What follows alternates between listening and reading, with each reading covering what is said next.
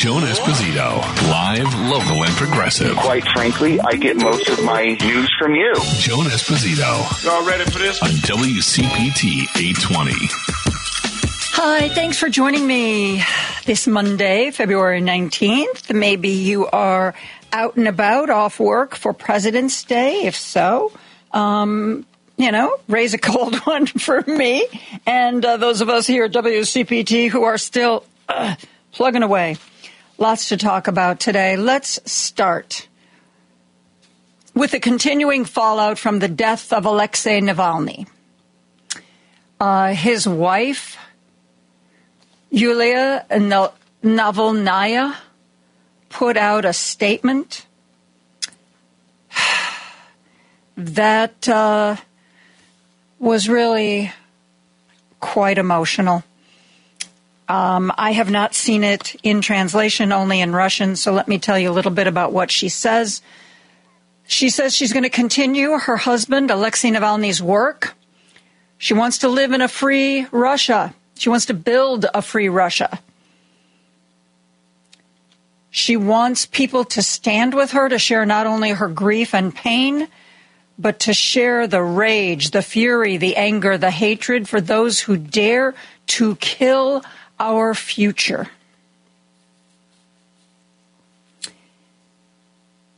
She uh, also vowed to find out exactly who killed her husband and to make sure that person's name and visage became public. Uh, she has also requested from Russia that um, her husband's body be returned to her, but um, Russia has said uh, that um, they're not going to return the body for two weeks. They're claiming that they need to do some kind of chemical examination. His wife believes that they've used poison to kill him, and they want to make sure that all traces of the poison are gone before they send his body out.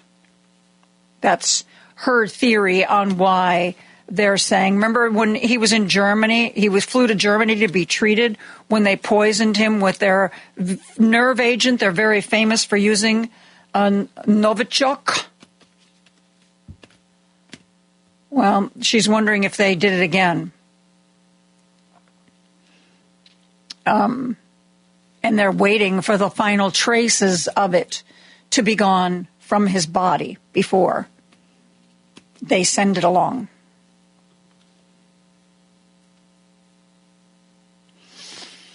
Adam Kinzinger, I didn't have time to share this with you, but Friday, when the news of uh, Navalny's death was first reported, Adam Kinzinger posted a video response to that. I'd like to share that with you now.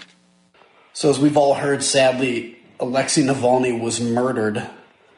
And he was murdered because Vladimir Putin thinks he can get away with it because he's seeing all this internal strife in the House, I guess, and, and in the Republican Party. And this is what goes to show this is what happens when we show weakness. Now, Alexei Navalny, terrible, but that also means that Vladimir Putin is getting signals that he can do other things as well. Speaker Johnson should immediately cancel this vacation that the House is on, bring them back, notice on the floor that they're going to put the aid bill down. He should put it down, call people back, and pass it in direct response for murdering Navalny. And by the way, if he's not willing to do that, there should be three or four House members, for God's sakes, that are on the Republican side that are willing to vote against every rule until Speaker Johnson puts us on the floor, and he will relent within a week. Where's the head of the Foreign Affairs Committee? What about uh, the head of Armed Services? Chair of Intel, where are these people? Why aren't they compelling Speaker Johnson to put this on the floor? We are signaling weakness, and it is eventually going to cost American lives. And that's the fear that this is the continued tolerance of Putin, the continued lack of support for Ukraine, puts the world at risk. Today, as um, President Biden was about to um, leave um, Delaware, uh, he was speaking to some reporters, and he said that he had spoken with Volodymyr Zelensky, and um, he wanted the head of Ukraine to be confident that we're going to get the money to keep the country from being overrun by Russia. And he said, you know, that some people were saying that he had never explained to the American people um, along these lines why NATO is so important. And here's what he said. He said, you know, NATO is critical to our survival. NATO has held.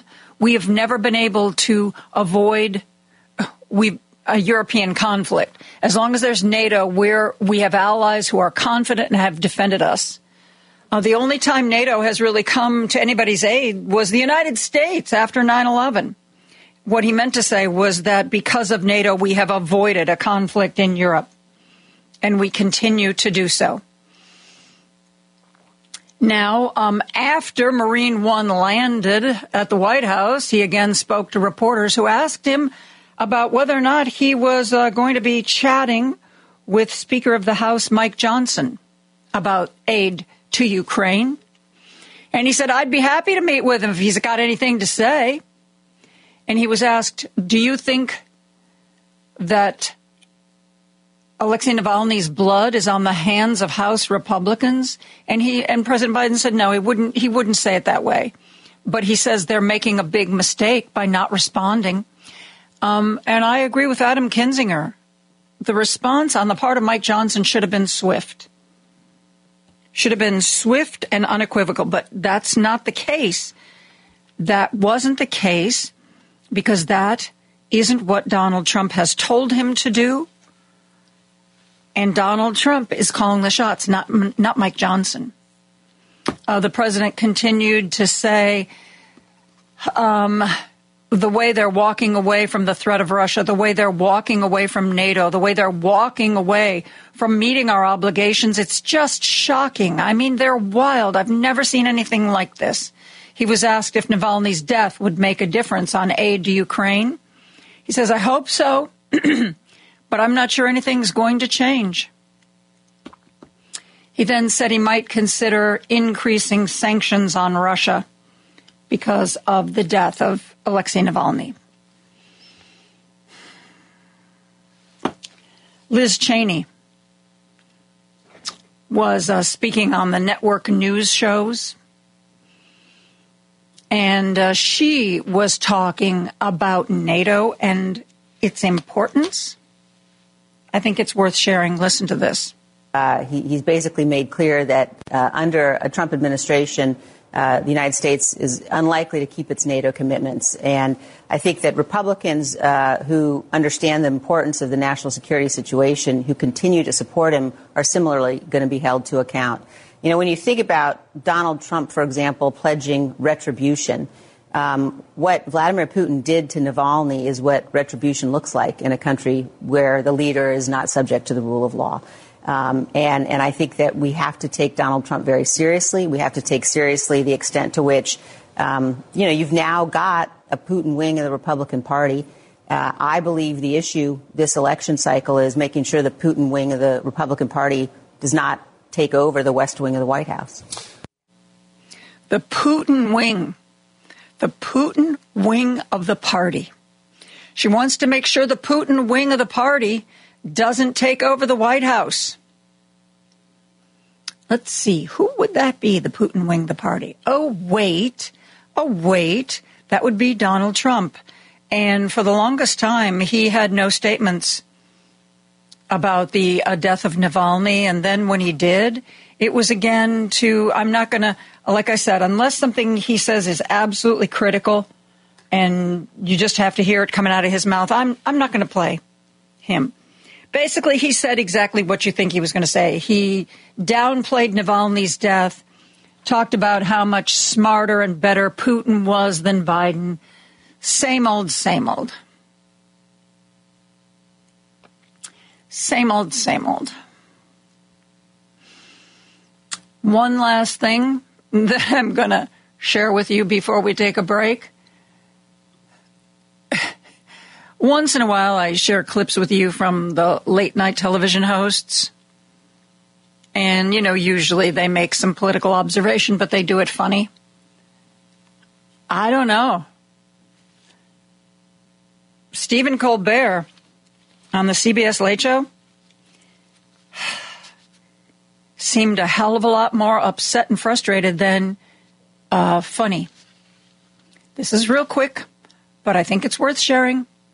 This is Stephen Colbert on Donald Trump. I know how numb we've become, but it's not normal. No other candidate for the presidency has ever had to pause his campaign to defend himself in multiple courts. And I would like to point out that in all seven of his cases, no one, no one doubts that he did these things. We're just sitting around patiently waiting to find out if the wheels of justice will grind fast enough for there to be any consequences. And the media is covering it like it's any other political story, like it's all horse race.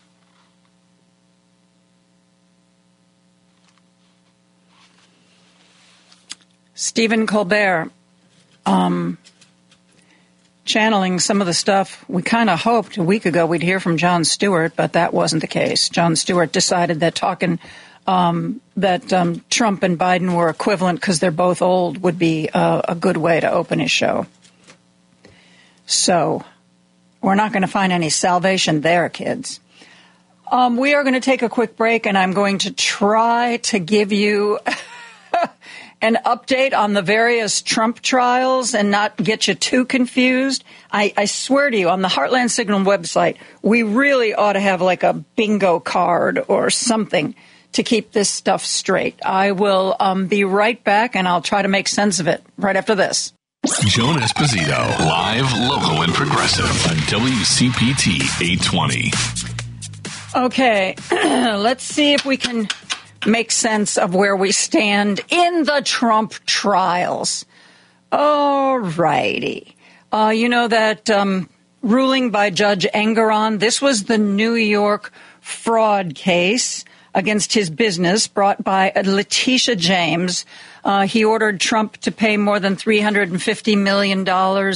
And um, according to the Washington Post, um, it says here uh, Trump lawyers are preparing to appeal. Well, that's not a big surprise. Uh, Engoron's order that Trump pay more than 350 million plus what the New York Attorney General's office estimates is about a hundred million dollars in interest. I don't know. By you know, um, by my calculation, that's four hundred and fifty million dollars. By the way, did you see where uh, Elon Musk took a quick quick trip to visit Donald Trump? There was uh, some speculation that Elon was offering to give Trump the money he needed, or maybe at least lend Trump the money he needed to pay some of this stuff off. But nothing has been officially released. But everybody was trying to figure out why would Elon Musk jump in his private jet and go uh, have a sit down with Donald Trump right after this. Anyway, we'll see. If that's the case, I'm sure it will come out. So they're going to appeal the Judge Engoron order. Well, that's not a huge support, surprise. We we knew. I mean, that's that's Donald Trump's whole mo, isn't it? Appeal, appeal, appeal. Um, not necessarily because you don't feel justice was done, but because it drags out the process. And if he can drag out the process and he can get elected president, whew, at least half of the cases against him are going to disappear overnight. Mm-hmm.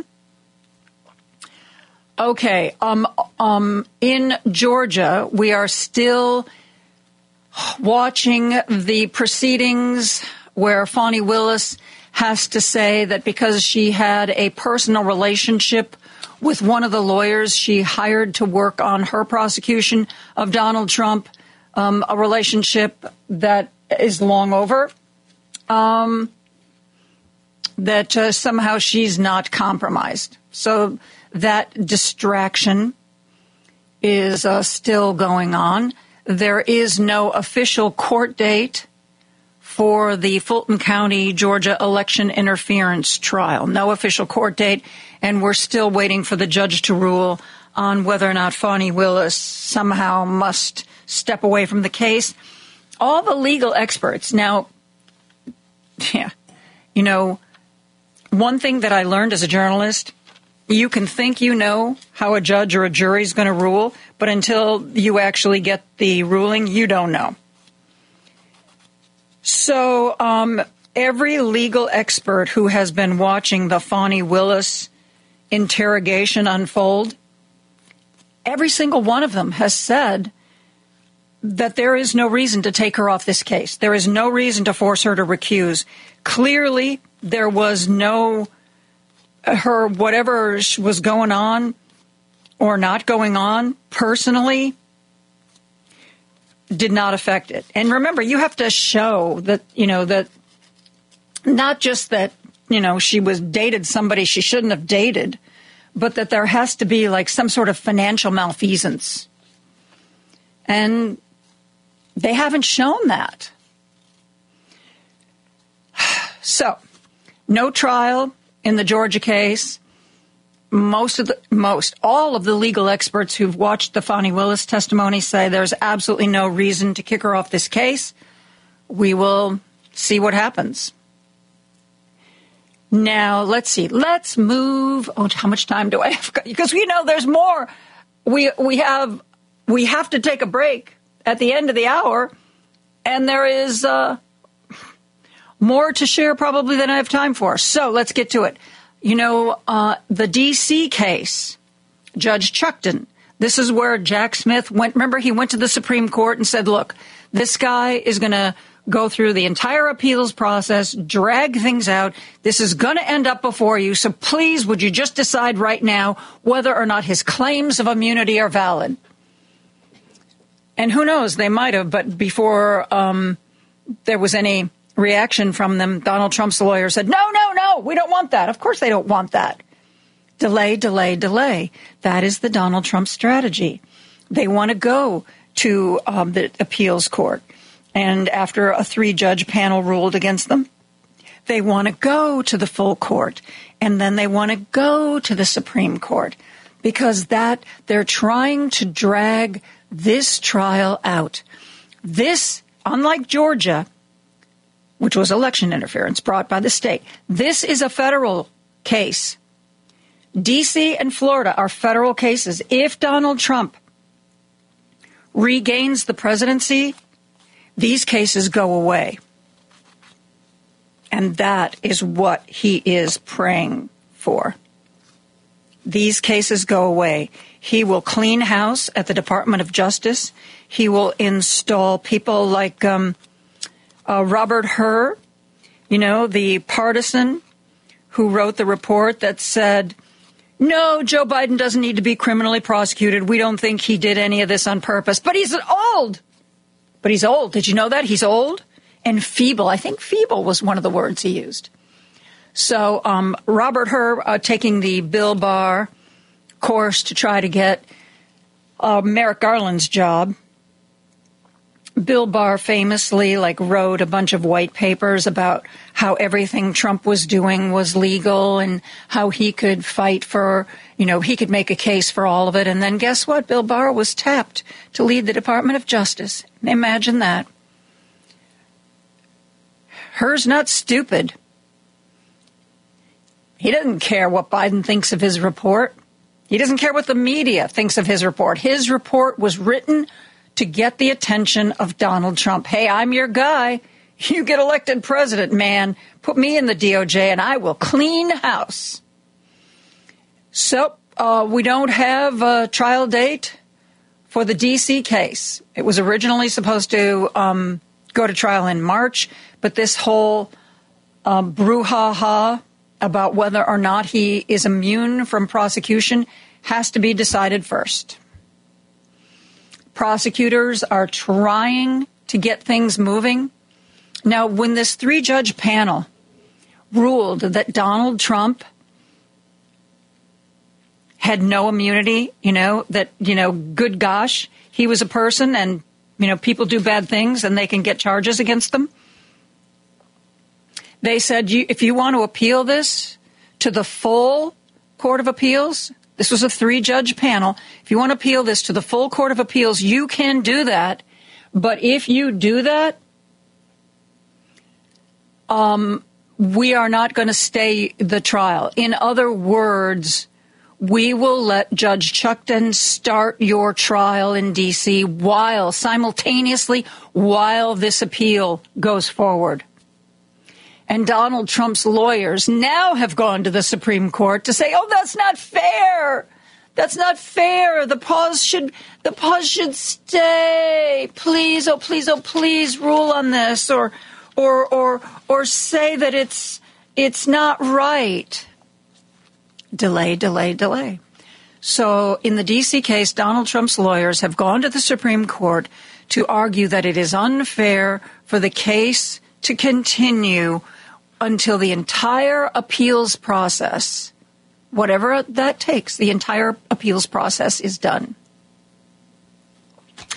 Uh, the Florida documents case has a tentative trial date of May 20th, um, but there aren't a lot of people who think that that's going to happen because Aileen Cannon has bent over backwards to do pretty much anything Trump wants. And last but not least, the one that we actually are going to see, March 25th. This is the hush money case. These were, this was the first indictment brought against Donald Trump by Alvin Bragg. That he um, made payoffs while he was running for president that were deliberately designed to shut people up so that um, they couldn't tell their stories and make him look bad. March 25th. okay. There you go. There's more I could tell you about what he's paid and what he hasn't paid and what he's supposed to put in escrow, et cetera, and so forth. But you've got the gist of it right there. Let's take a break. We'll be back with more after this. Joan Esposito, live, local, and progressive on WCPT 820. I am pleased to be joined by Professor Kent Redfield professor emeritus of political science at the University of Illinois at Springfield, an expert on Illinois politics. Kent, welcome back. How are you? Doing just fine. Good to talk to you. Good to talk to you too. We've got uh, so much to go over. Um, redistricting is in the news because, and I don't quite understand this. There is apparently a new map in Wisconsin and uh, it has been approved by everybody. And I read something that I thought was kind of interesting because you know what we they have now a Democratic majority on their Supreme Court. And the Supreme Court said this map you have before isn't isn't fair, and you have X amount of time to draw a new one. And if you can't get it done, the court will draw a new map. Well, they got a new map drawn, and it's apparently been approved by everybody. But I read this morning that the new map still gives Republicans an edge in Wisconsin politics. So it would. What is that? Ken, let's back up. What's the definition of gerrymandering? well, it's drawing a map that creates an an unfair advantage, and that can be, you know, historically, it's they, these were all about race. It was a way to dis- disenfranchise minority populations. Uh, that pretty much got fixed by uh, both Supreme Court decisions and the 1964 Civil Rights Act. Mm-hmm. But we have, if you draw a map that creates an unfair advantage in terms of partisanship, then uh, the court has ruled that that's an issue that they really, you know, it's a political issue and it, you know, we can't really find a standard. And so it's essentially turned back to the states. So, mm-hmm. you know, that's the basics. So when I read this morning, that Wisconsin's new map, even though Democrats have agreed to it, it still favors Republicans. Isn't that the essence of gerrymandering? A map that isn't neutral, that favors one political party over another. And it kind of seems, Kent, that the only way to get a neutral map would be to have some kind of algorithm or some, maybe AI. Maybe this is what AI could do, Kent. I'm not sure I'm willing to turn the whole world over to computers, but but yes, I mean there have been situations in Washington State at one time when they couldn't agree on a map. The state supreme court uh, essentially got a master who was a geography professor from the University of Washington, who knew nothing about politics and drew a map based on kind of, you know, geography, communities of interest, that sort of stuff. And turned out it wasn't all that bad a, a, a map, but you know, I I don't think that's that you know that's certainly not going to happen, you know, in Illinois. And and there is an issue with kind of fairness is in the eyes of the beholder, and so you know the fact that certain groups are uh, you know of voters might be concentrated in one area or they might be dispersed throughout the state. You know, there, there, you can't draw a perfect map that treats everybody fairly. Uh, so without looking at the map in, in Wisconsin, uh, you know, there seems to still be some advantages, uh, you know, for the Republicans that maybe, again, based more on geography or, you know, the distribution of, say, for instance, minority groups. Uh, but normally, you know, it's, you know, the, the court didn't have an axe to grind. The, the legislature worked out a compromise that both sides you know, agreed to and sent the bill to the governor uh, who signed it, uh, that would be, you know, a better process than way things are working out in Illinois. Uh, but you know, that's that would be much more difficult to get to get to that place in Illinois. Well, tell me, tell me your thoughts on our maps here in Illinois. Oh, they're they're brutal, you know, partisan gerrymanders. There's no question about it. I mean, you know, the state, if you have an election, statewide office, 56 Democrat, 44 Republican, somewhere in that ballpark. Uh, currently, the Democrats have 66% of the seats in the House, in the state legislature, 68% of the seats in the Senate, and the congressional map uh, that you know, we, the Democrats have 82% uh, of those seats. Uh, there are 14 Democrats and three Republicans, uh, you know, members of the House of Representatives. So it's a brutal gerrymander designed to, you know, get the maximum uh, advantage to Democrats. I've read something that I think I'd like you to maybe explain to me in a little bit more depth. I've read that when there is no gerrymandering, when maps are considered fairly, when districts are fairly apportioned, that's when it's we are able to elect more middle of the road candidates. Explain that link to me, would you? Well, you're yeah, you're when you apportion maps, then uh, in the way that you just described, you tend to get natural competition out of them. Uh, you know, you're going to have some areas that uh, where things are, you know, lean very strongly left or right, but you know, lots of these are going to end up with, you know, with competition and and some balance, and each party, you know, in that in those districts has a shot. When you're drawing maps to, for partisan advantage, then what you do want to do is squeeze all of the competition out of the map. You want to have a lot of safe seats for your party and safe seats for the other party, and then very as few competitive districts as possible. You just, you know, you're trying to create a sure thing, and so you want to get, you know, you you want to get a lot, maximize your safe seats, pack all of your opponents into as few a district as possible and squeeze the competition out. And and so that you know that when you have competition, then people have to you know appeal to the middle. When you don't have competition, then in the general election, then it's in the primary, and you know, and everybody is running to the extremes because you know that's where the uh, you know the, the the people that are partisans for one party or another, you know, that's where they're trying to have an impact. So you end up with more extreme candidates and less competition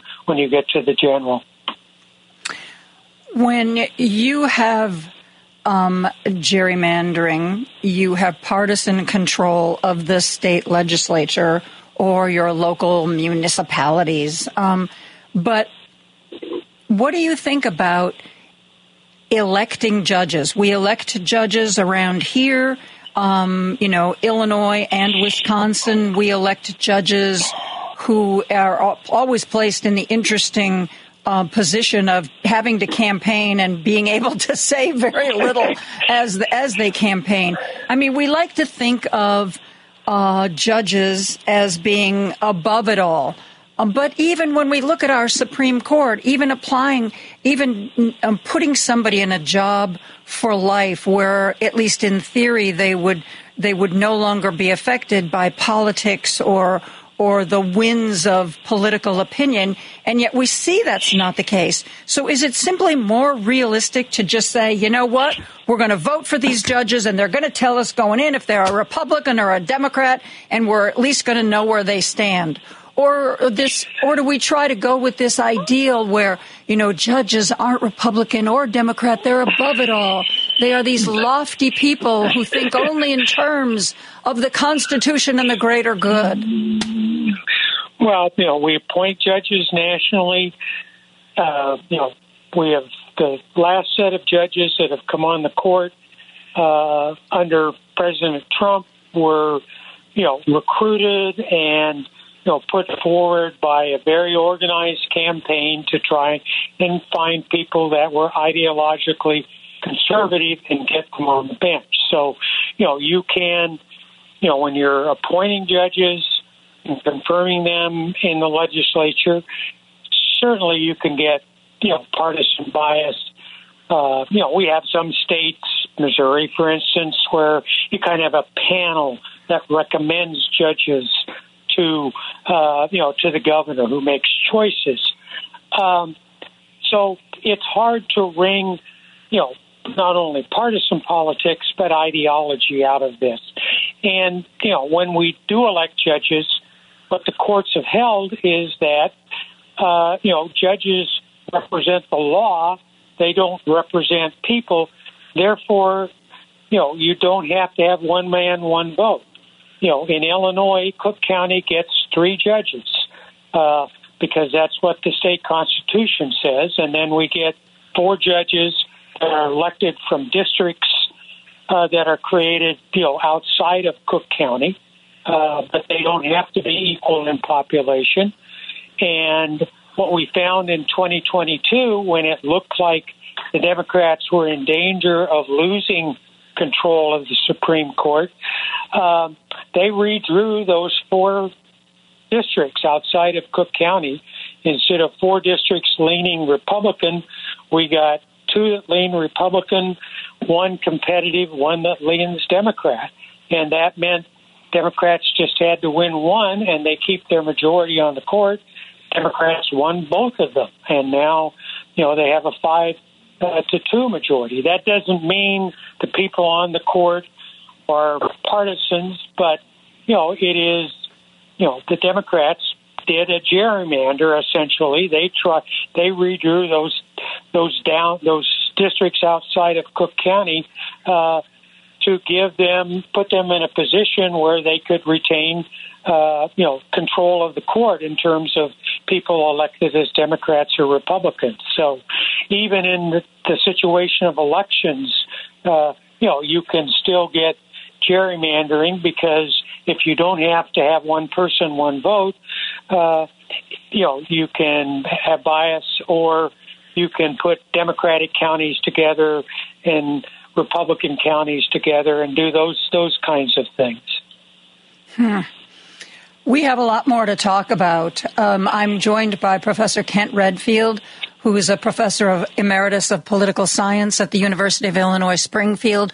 We are going to take a break and be back with more right after this.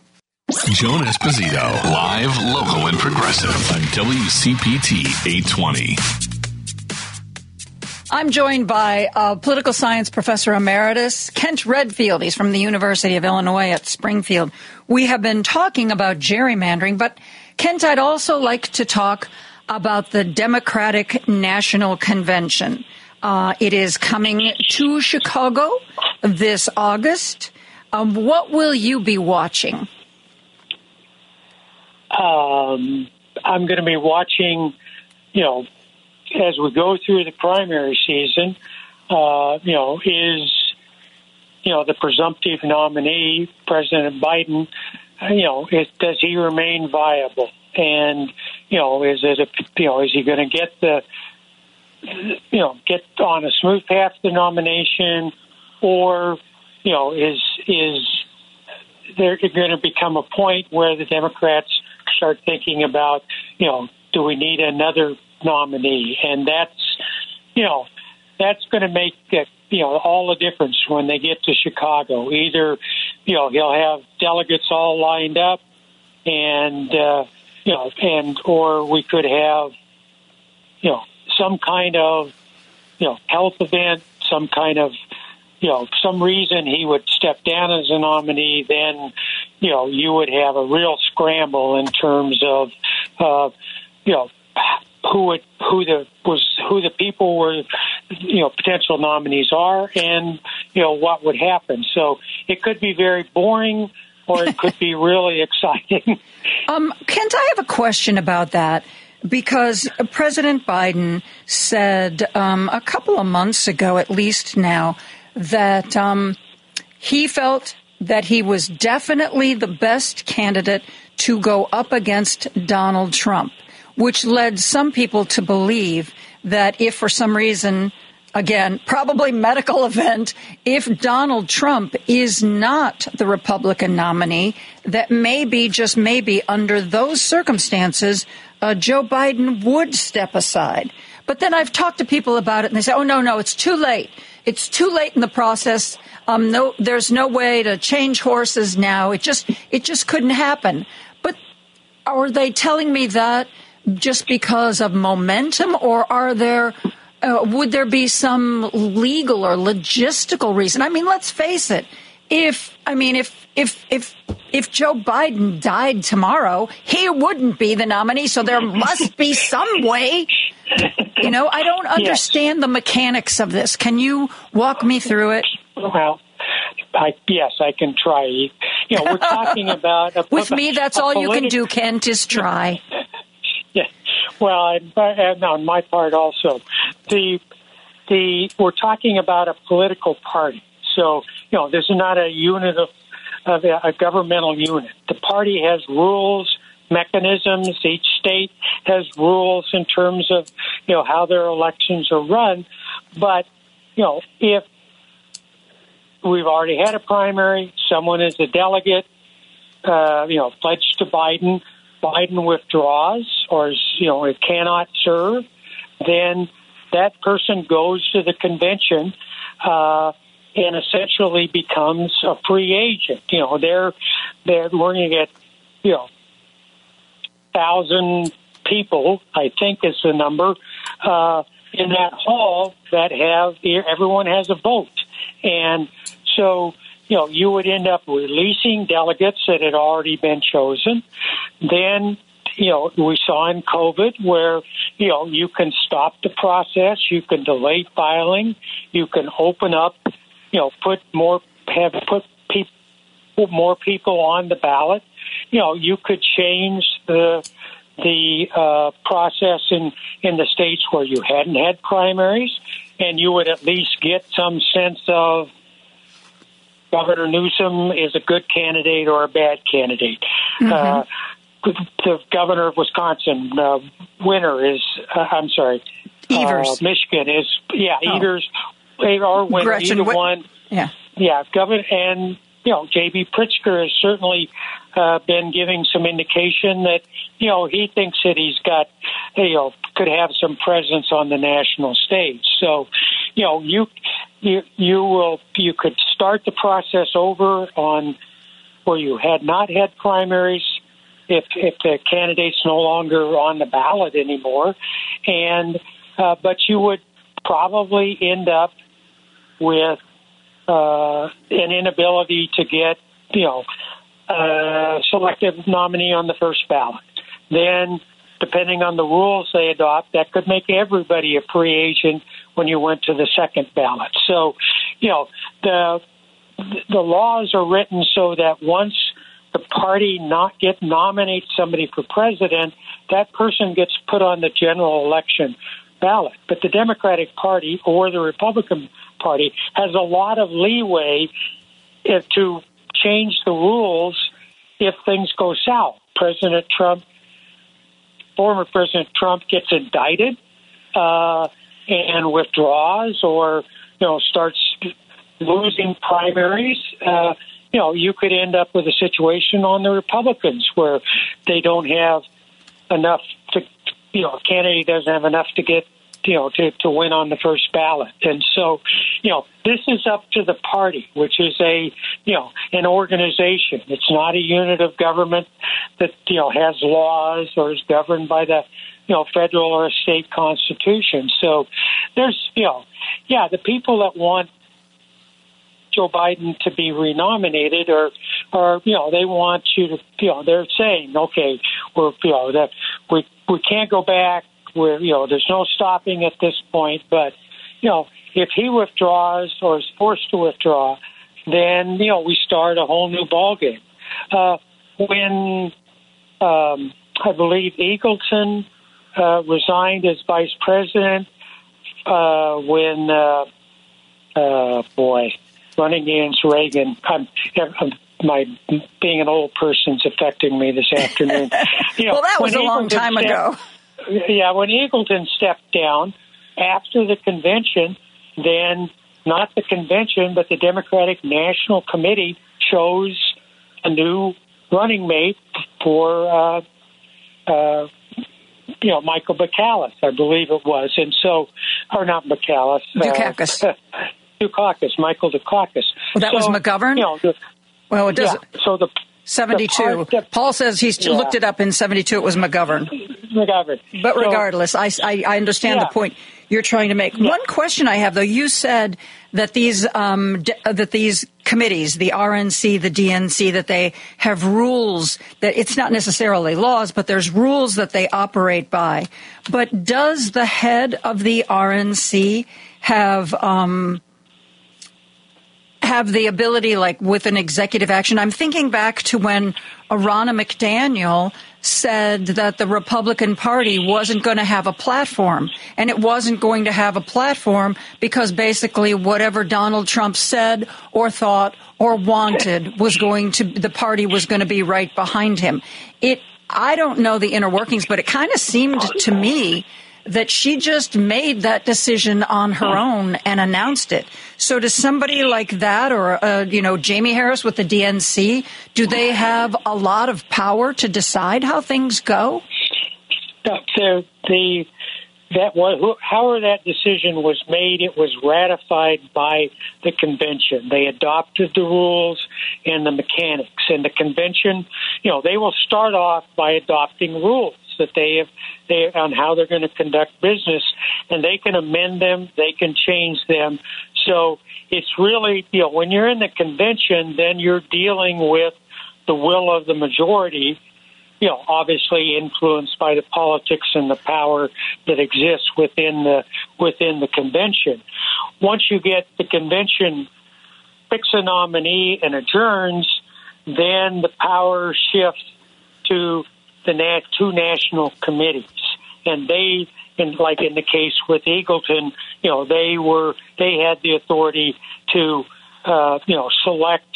Uh, I think it was Char- Sargent Shriver. I mean, you know, uh, obviously the presidential nominee had to, you know, was agreeing to this, but officially they, you know, they had the power to do it. So, yes, if if for one reason or another, either one of the nominees after the conventions are over, if they if they cannot run, then the two nat one of the national committee involved then would make the replacement, and then that becomes the choice of the party, and then you know the county clerk of Cook County in making up the general election ballot would write in the you know would would put in the name of the party's nominee, which you know might not have been the person nominated by the convention, uh, since that person died, was incapacitated, withdrew, and the National Committee selected the nominee.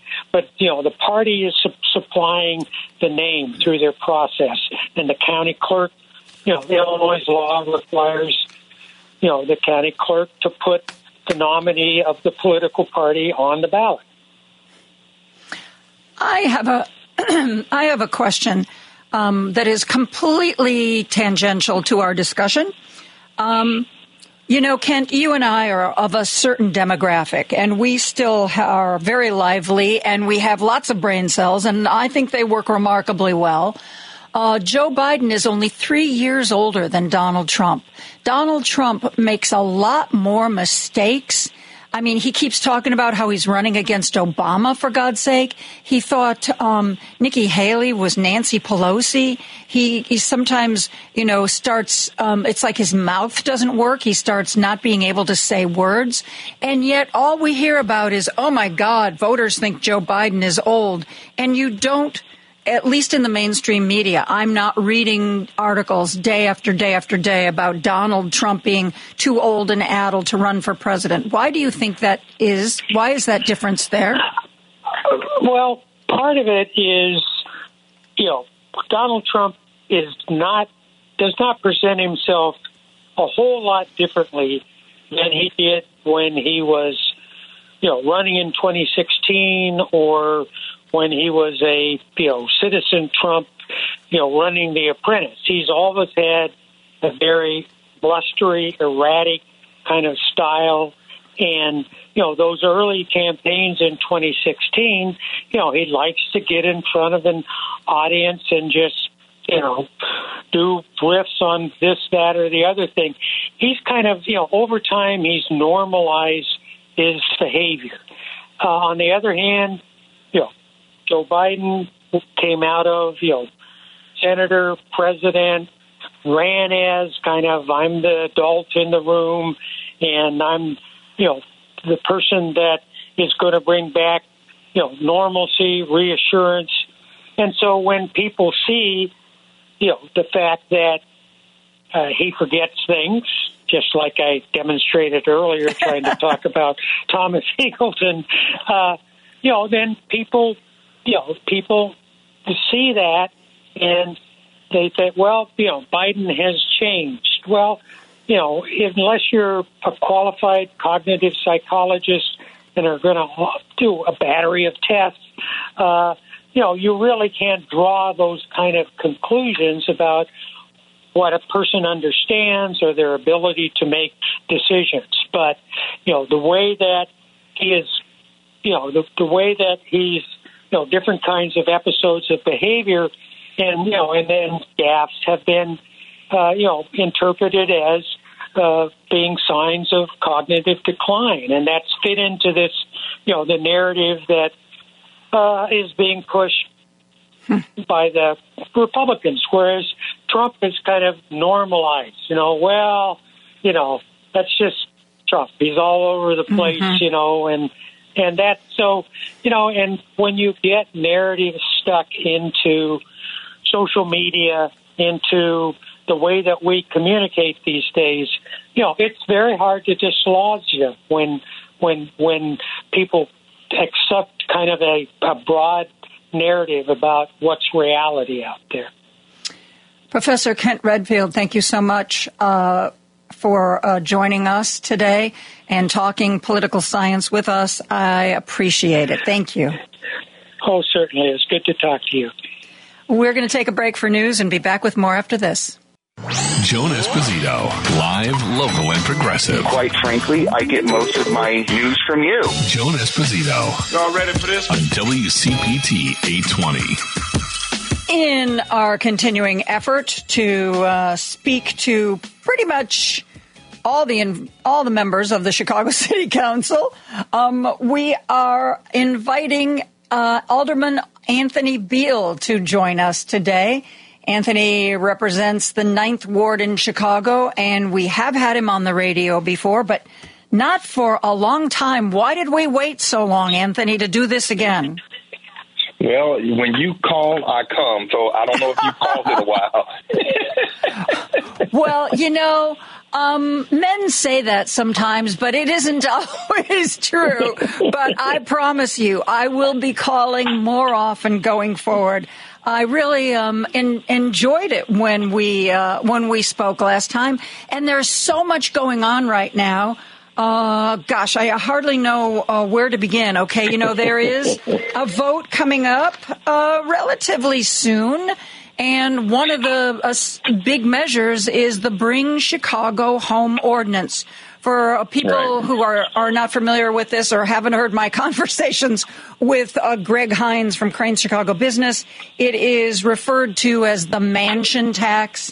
Whenever you buy a piece of real estate and the ownership gets transferred, uh, there is a tax mm-hmm. on that.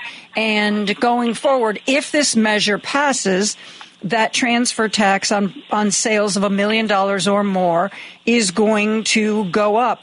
The idea being that that money will be taken to um, fund services and support for the unhoused. How do you feel about the Bring Chicago Home Ordinance? Well, I'm definitely opposed to the Bring Chicago Home Ordinance. I voted against it, and I hope every Chicagoan uh, that listens to my voice votes against it as well uh, because it's not a mansion tax. You know, I look at it as a migrant tax. Uh, because you know the money has not been identified on what it's going to be spent on. Basically, we have a broad brush where they're saying it's going to go towards homelessness, it's going to go towards this, but there has not been a concrete plan in writing on what the money is going to go towards. You and know, so it's really interesting I, because last week I had uh, Jessie Fuentes, older older person Jessie Fuentes on, and I specifically asked her that. I said, "Okay, is there a document? Is there?" um, something that's been written up that says this is the amount of money we think we're going to raise, and exactly this is where it's going to go, and here's the person who's going to be supervising it. And her answer to me was, well, we'll do that after the ordinance passes. And I took that to mean that they, that she didn't feel that it was a good use of time to do all that work until they knew for sure this was going to be on the books. But I thought right. that that was, that surprised me a little, I have to say. Well, it shouldn't surprise you because everything that this administration has been passing uh, doesn't have a concrete plan behind it. It's all you know, the gut feeling stuff that we're passing, and it's not being passed because we've done thorough analysis on how this is going to affect the uh, city of Chicago. Let's go back to the tip wage ordinance. I asked, uh, you know, had we done a thorough analysis, um, research on the tip wage before it passed, and the answer was no. And I, and they said we'll figure it out afterwards. So we're we're hurting the city. We're putting businesses out of business after we're recovering from we're trying to bring people back into the fold, trying to get people back downtown, trying to get businesses back open, and we're passing all these regressive taxes that's making it harder for businesses to rebound. And so that's why I'm opposed to it because there's no concrete plan for anything that is being passed out of the city council right now. And I'm just really afraid on the direction that the city of Chicago is headed.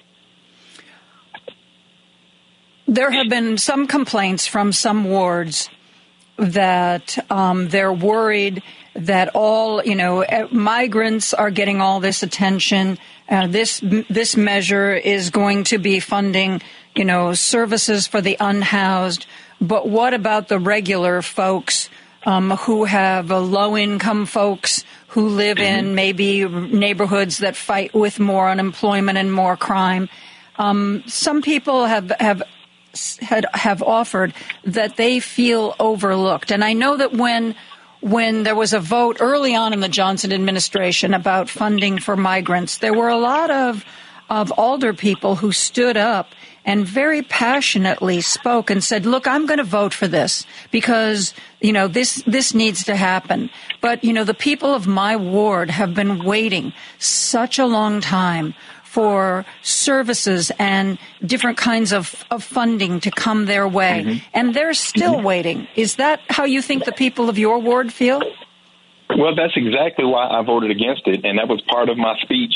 Uh, you know, on the floor is that you know I had I had a resident who came into my office who had a letter from 2019 where she had been waiting on a new furnace and they said that they still hadn't had enough money put into the, the budget to, you know, really service the backlog of people who are looking for furnaces, hot water heaters, new roofs, new back porches, and things like that because those funds are limited. But we can find over $500 million to fund migrants coming into the city who have never paid taxes, have never contributed to anything in the city of Chicago, and they're getting more resources than the people who have paid taxes their entire life. And and you know, it's really uh, doing a disservice to the people who are here. Now, I do have a bleeding heart for people who are, um, you know, trying to better themselves. But at the same time, the majority of the migrants that are coming to Chicago are not asylum seekers.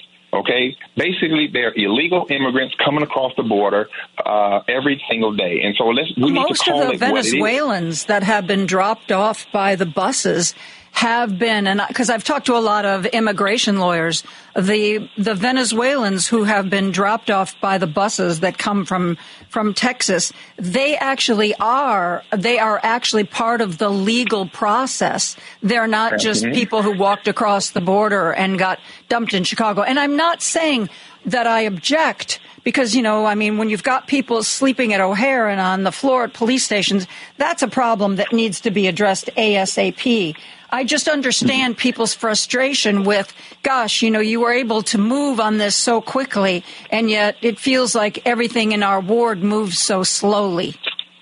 Right, and and you know that's one of the biggest frustrations that we have every single day, uh, and so I'm going to continue to fight the good fight for the people of this city of Chicago. But you know, Joan, we also have to realize, you know, and I said this on the floor just last week that if we are providing education, health care, housing, three meals a day, all these amenities, and we're going to give you $9,000 vouchers to pay for rent to get you on your feet. Who would not come to Chicago? Who wouldn't come? And so we have to quit laying out the red carpet for people who are, you know, coming to Chicago because we cannot we can't afford it. We can't afford this going forward. well, when you're and put so, on a bus and not even told where you're going, I don't think that's exactly coming here on a red carpet.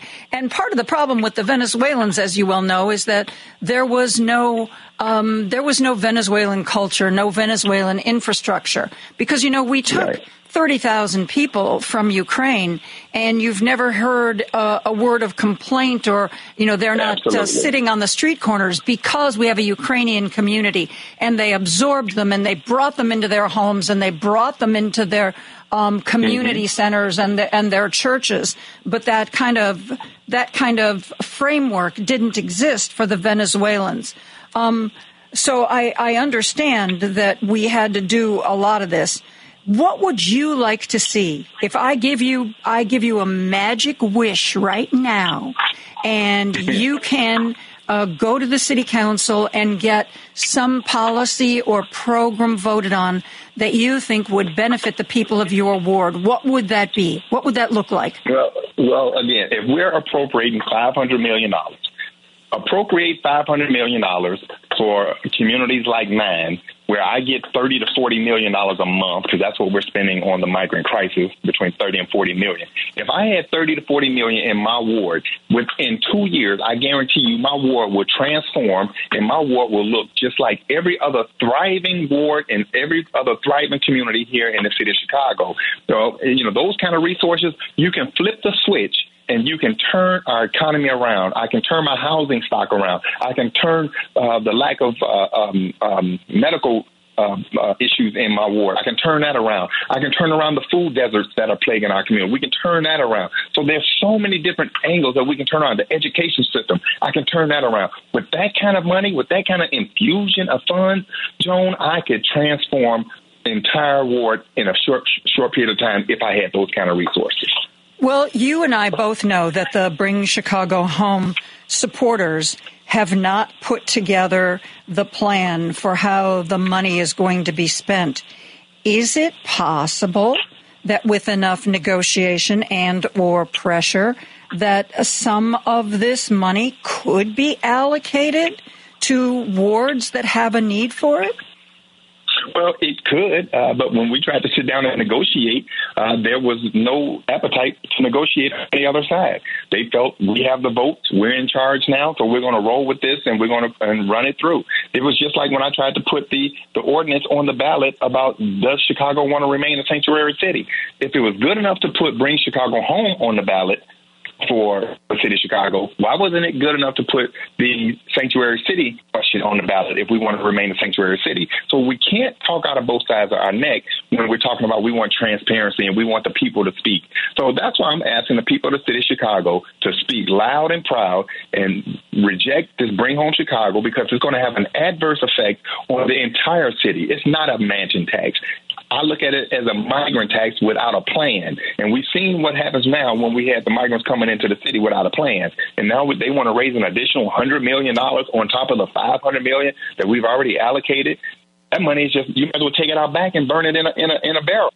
And so there's no plan to end of these things. So we need to stop it. We need to stop it now. We need to come up with a plan. And if we come up with a comprehensive plan that's going to help the least of these, as well as help the people in my community that have been paying taxes their entire life, then let's let's have that discussion. I'm not opposed to it, but let's have that discussion. Speaking of that, let's let's take a, a step back. Uh, Mayor Johnson uh, ran as a progressive. There are certainly um, progressives in the Chicago City Council that have uh, supported him. Um, do you feel that there is communication? Do you feel that there is cross pollination, and that the that this progressive wing that does seem to be leading uh, the politics, the policies, the charge right now, do they care, and are they willing to have conversations with those who are do not identify as being part of the progressive agenda? Are those conversations taking place? Um, and is there anybody that you feel on the progressive uh, group that you can talk to? Well, let me just say I've tried to reach out and I've tried to uh, bring a different voice, uh, you know, to to the progressive socialist side of it, uh, and there's been a lot of resistance um, because they feel that we're in power now. You know, we have the mayor seat, we have automatic seats, we're in control, and they they're just going to roll with that agenda without thoroughly doing research that they need to do. Now, let me just say this. You know, you know, I wasn't a big fan of uh, uh, uh, Mayor Lightfoot as well. Yeah, you However, two, you two were never like besties. But, but I will tell you, when she came in, she had a progressive agenda as well you know, she came in saying that she was going to uh, uh, do the tip wage piece. She promised that she would bring Chicago home, and she said she, she would do a couple other things. But she was at least smart enough to do a thorough research and do thorough background on how this would have an effect, whether for or against the people of the city of Chicago. And those policies had a negative effect based on the findings that they that you know they looked at. And so that's why she never passed these same items. And some of the same aldermen who held up these issues for all uh, for Mayor Lightfoot are the same ones now voting for it because uh, Mayor Johnson is in power. And so we have to put the pressure on some of these aldermen who flip flop with the wind because of whoever's in power. We have to do what's right. You know, and I'm not saying that, you know, the mayor is totally wrong, but he's not always totally right either. And so w- if we sit down and work these issues out, we can come together with something that works. When you look at what happened with the whole um, um, Israeli um, ceasefire resolution, Gaza, yeah. you know, the Gaza, if we had just sat down and added three lines to that resolution, it would have passed 49 to nothing, 50 to nothing. What? Tell but me the three lines. The three lines were uh, if we go ahead and, and add um, uh, to release the, the, prisoners, that was one. And the second one was um, uh, immediate ceasefire, number two. And then, uh, you know, to bring aid in to uh, the people of Palestine. It was three simple questions, and and, and I'm sorry, and and also um, condemn Hamas. Okay, and we couldn't get those items put into that resolution to condemn Hamas, to you know release the hostages, and you know if you can't get simple stuff like that in, that's why the resolution passed 23 to 23, and the mayor had to be the deciding vote. So we we divided our city instead of bringing it together mm-hmm. in a few simple lines and you know, and everybody would have been on board with it. And we tried to get those other issues online. Alderman Silverstein well, okay, what was the opposition to, to, saying, if I understand, it was release the hostages, Um, Hamas did a terrible thing, um, and everybody should stop fighting. Um, mm-hmm. What was the opposition to those? Again, we're in charge, and we we're going to pass what we want to pass. We're not going to negotiate. I mean, if you uh, talk to Alderman Silverstein, she tried tirelessly to get those other those simple lines in that resolution, and we couldn't get it. That just made sense. You know, but instead of bringing people together, we divided our city even more so than it is now. And now you see people spray painting stuff up north. You see people, you know, breaking into uh, buildings that are owned by, you know, the Jewish community. And so, you know, I, I just thought it was a perfect opportunity to bring everybody together. So, no, there's not a will that I see to bring people together. However, if we can get 26 aldermen to finally step up and say, you know what? We're not going to pass these progressive socialist agenda unless you all sit down and work with us. That's the only way it's going to stop. We have to force them to the table. And until we get there, we're going to continue to see bad policies put in the city of Chicago. One um, one other issue that's been in the news a lot lately, lately is uh, ShotSpotter. This is the mm-hmm. technology for our listeners that is supposed to, with the microphones and sensors around uh, the city, particularly on the south and west side, is supposed to hear gunshots and be able to send officers be, without having to wait for somebody to call 911 and whatever delays that uh, in, entails. One of the things that Brandon Johnson ran on was getting rid of ShotSpotter, um, which is something that he announced that he was not going to renew the contract. It was supposed to expire, I think, the end of this week, uh, but he wanted to uh, continue it uh, through the summer. Uh, and he said it was so that the police could transition. Many people felt that it was he he wanted to keep it through the Democratic National Convention, which sort of mm-hmm. undercut his whole his whole argument. And now there's the um, announcement that there has been a brief uh, contract extension signed with the company that will take ShotSpotter up to uh, September of 2024. What are your mm-hmm. thoughts on ShotSpotter? Are you for it, against it? Don't have any opinion on it? What? Well, I'm a huge, huge advocate for ShotSpotter.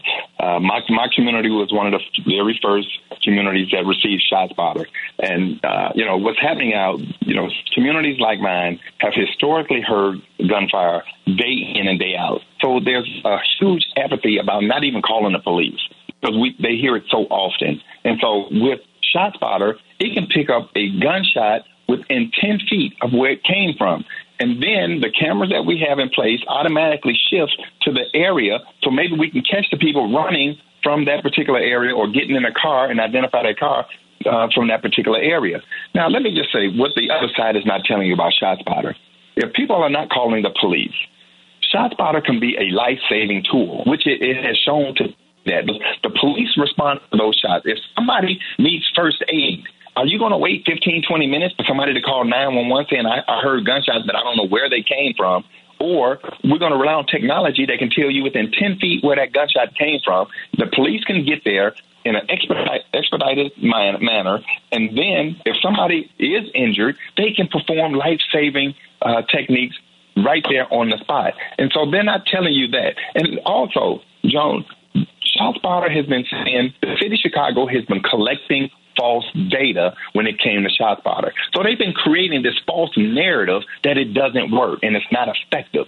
But under this new agreement that they just struck to keep it on until the convention is over, they agreed to finally record the data as it's supposed to be uh, collected and, and put out. So you're going to see a huge flip that ShotSpotter is working, it's working well, and is doing what it is supposed to do. So you know that's why I'm a huge advocate for it. And you know, you know, a lot of times when we campaign, you know, a lot of people say things when they're campaigning, but it's very hard to govern. And that's what's well, that's what you see happening right now. We're having a problem governing because we're, we're trying to fulfill the campaign promises that don't make sense. Once you get in office, you look at the data and say it doesn't make sense to do this because it's going to hurt the people of Chicago.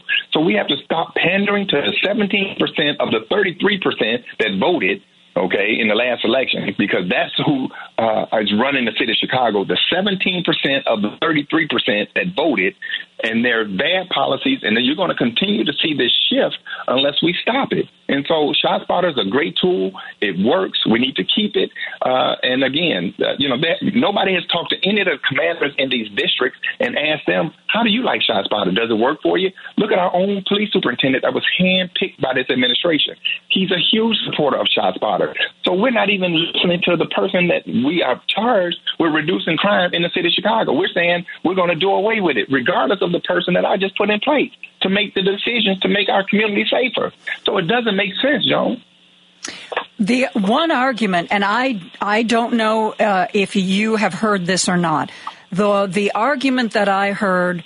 Um, there were well. First of all, there were some accusations that maybe the sh- that the data was being manipulated to make ShotSpotter look more effective than it was. I don't know about that, um, but there were people who said that the people of their ward did not want uh, you know, when, when it might be fireworks, when it might be a car backfiring, did not want peop, uh, police, you know, basically roaring into their neighborhood, guns drawn, ready for some kind of confrontation, um, when it was a perfectly innocent occurrence because they felt that was a recipe for disaster. Has, have you heard that from the people in your ward? No, I have not heard the sky is falling uh, theory that you just articulated because that's exactly what that is. You know, I mean, we all know the Fourth of July you have fireworks. We all know that uh, New Year's Eve people are shooting in the air, and you know, so they're not going to respond to those kind of things. And it knows the difference between a car backfiring. It knows the difference between an M80 and a firecracker and things like that. And so, you know, the technology is evolving and getting better and better every single day. But I'm not going to buy into the sky is falling uh, theory that they're trying to put out there. Do you think uh, that if, um, you say that there's going to be good data collection now, do you think there's a chance that um, at the end of uh, this new contract extension in September, the mayor says, you know, guys, uh, the data is pretty clear that this helps, this works. Let's let's keep it. Well, I would hope that's the case. And that's what I'm really hoping for. And I'm glad that ShotSpotter, uh, you know, held the administration feet to the fire uh, you know, demanding that the data be collected uh, correctly and put out correctly so we can make a sound decision whether it works or not. Yeah. Thank you so much, Anthony Beale, uh, Ninth Ward Alderman. Uh, for joining us. Always, always fun to talk to you, and it will not be such a long time before you uh, are back here. All right, let's make it happen. Thank you okay. so much. I appreciate you. We're going to take a break. We're going to be back with David Hochberg right after this. Joan Esposito, live, local, and progressive on WCPT 820. I want to make sure that you have our call in number 773 763 9278 773 763 9278 we are going to spend the next hour talking to David Hochberg, and he and I have things to talk about, but I know he is always very generous with his time and willing to answer your questions about refinancing or mortgages or credit enhancement or credit scores. So um, I will be keeping a close eye on the text line. If you have a question for David, uh, please feel free to text it or uh, call in and we will put you on the air. David, how are you doing? I'm great. Happy Monday. Happy President's Day. Happy President's Day to you, too. Um, by the way, I know that one of the things that um, you wanted to make sure we talked about today was the Vest Vestathon um, on Thursday. Yeah. on Thursday, I have Matt O'Shea on.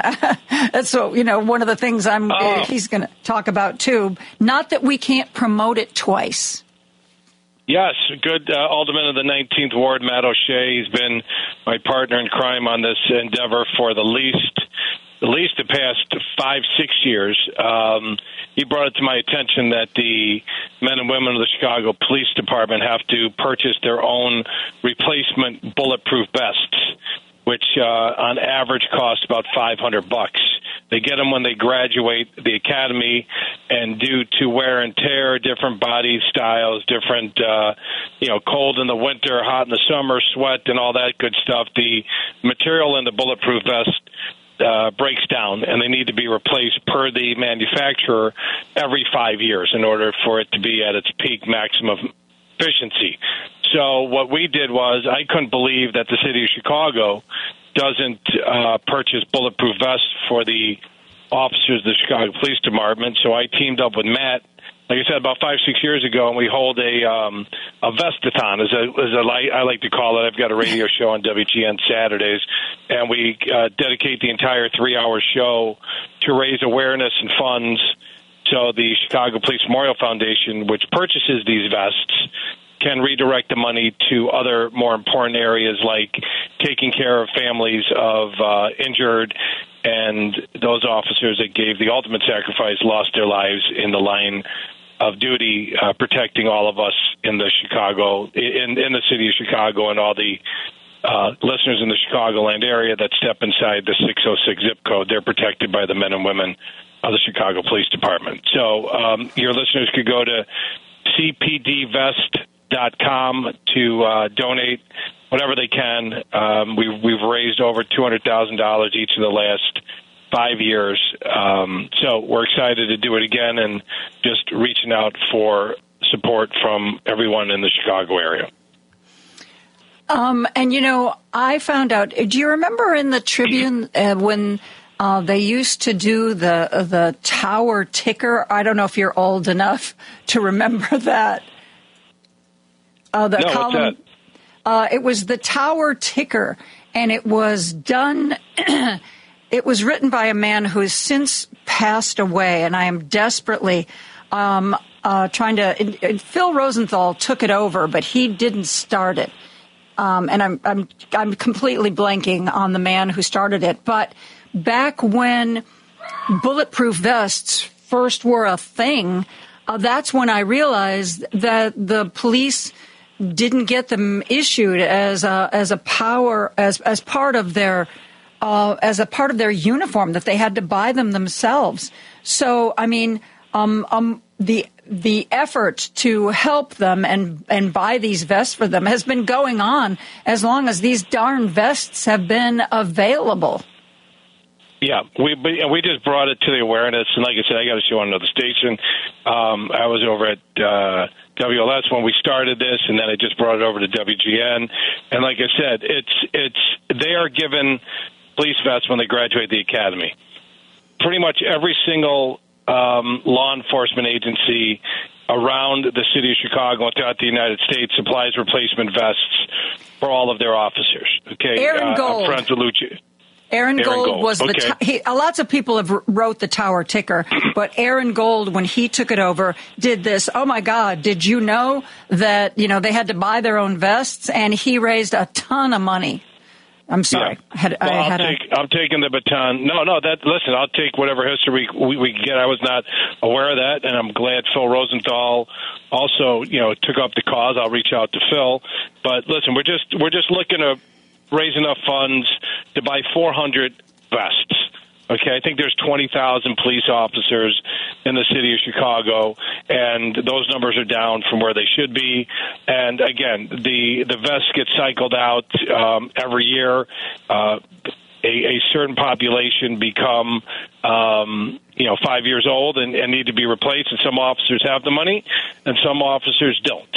So um, you know, the city of Chicago uh, has got money for all these other projects, but you know they don't take care of the police officers in the city of Chicago to buy them replacement bulletproof vests, which I just think is a travesty. It's disgusting, and any way we can to raise funds and awareness to um, support the men and women that protect us.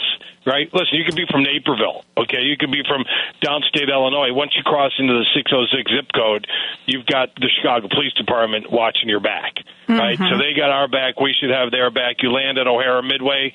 You're going out of town. Most of the listening audience, if you leave on a plane, right, uh, you're going to leave from one of the major airports unless you got a private plane at one of the surrounding airports. You know, lucky you, but 99% of the listeners out there that that want to travel to another city by plane are that that don't go to Rockford are going to go to uh, Midway or O'Hare. Okay, and when you land in the Midway and O'Hare, no matter what suburb you're from, the Chicago PD is there to protect you against whatever challenges are out there, and um, it's just it, it's been a it's been a um, a charity that that is near and dear to my heart. I, I, I support whenever I see a police officer in Chicago. I always stop and thank them for their service. I shake their hands, uh, and uh, I say I appreciate what you do because not too many people recognize them, and they're always getting um, you know, defecated on, if you will. I'd like to use a different word, but I can't on the radio. But uh, well, yeah, you know, they, I've always so one of the things that you know I I understand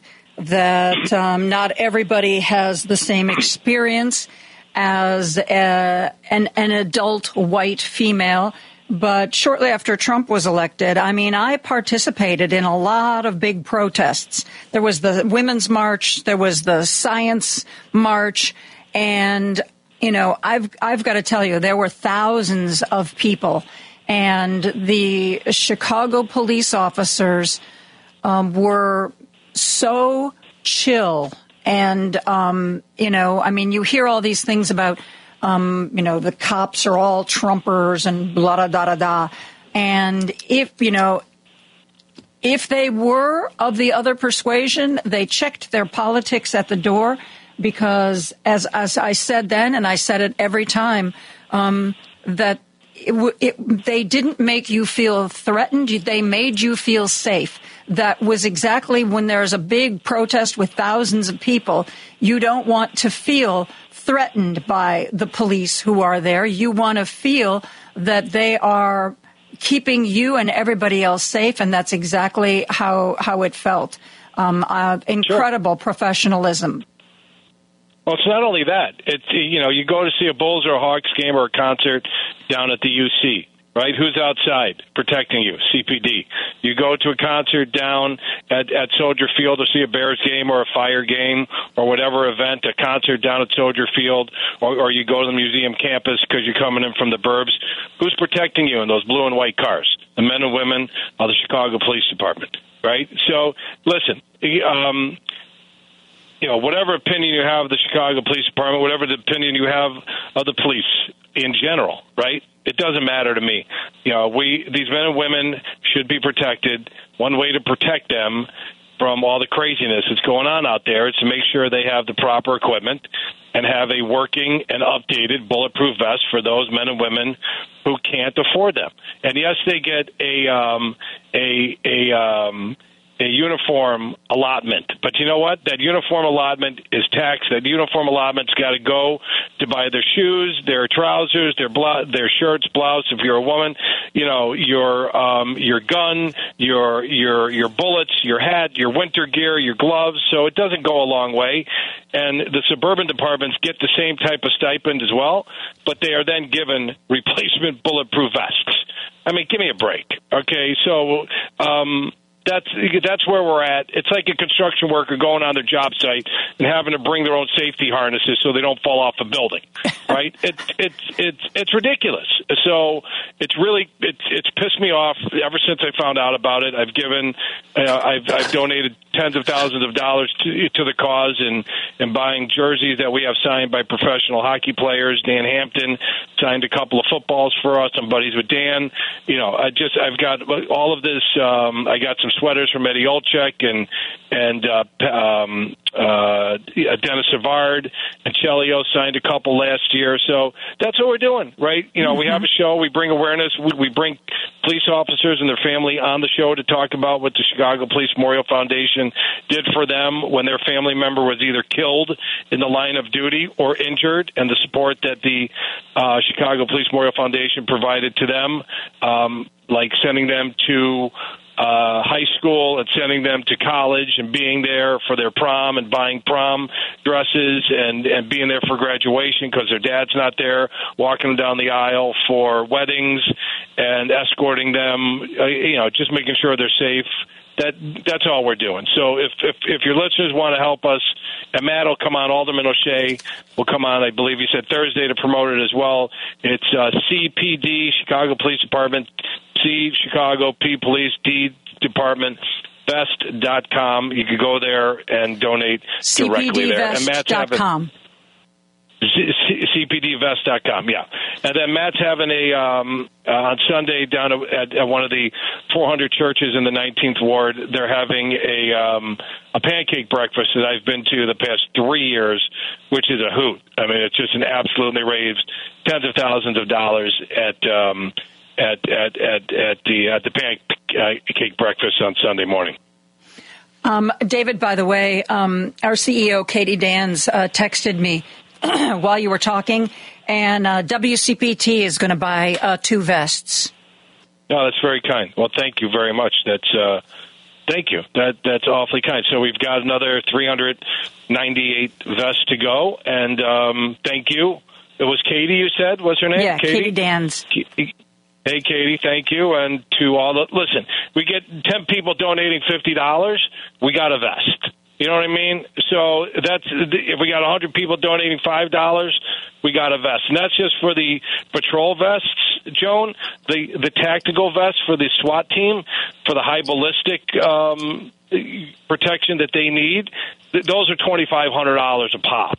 So. Um, yeah, so it, it's a lot of money, and you know these police officers, like everybody else, they got families.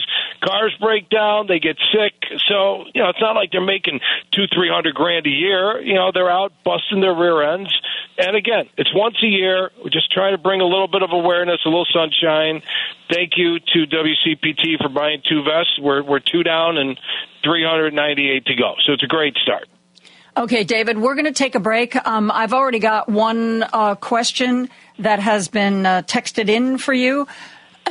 we will get to our discussion with David Hochberg right after this.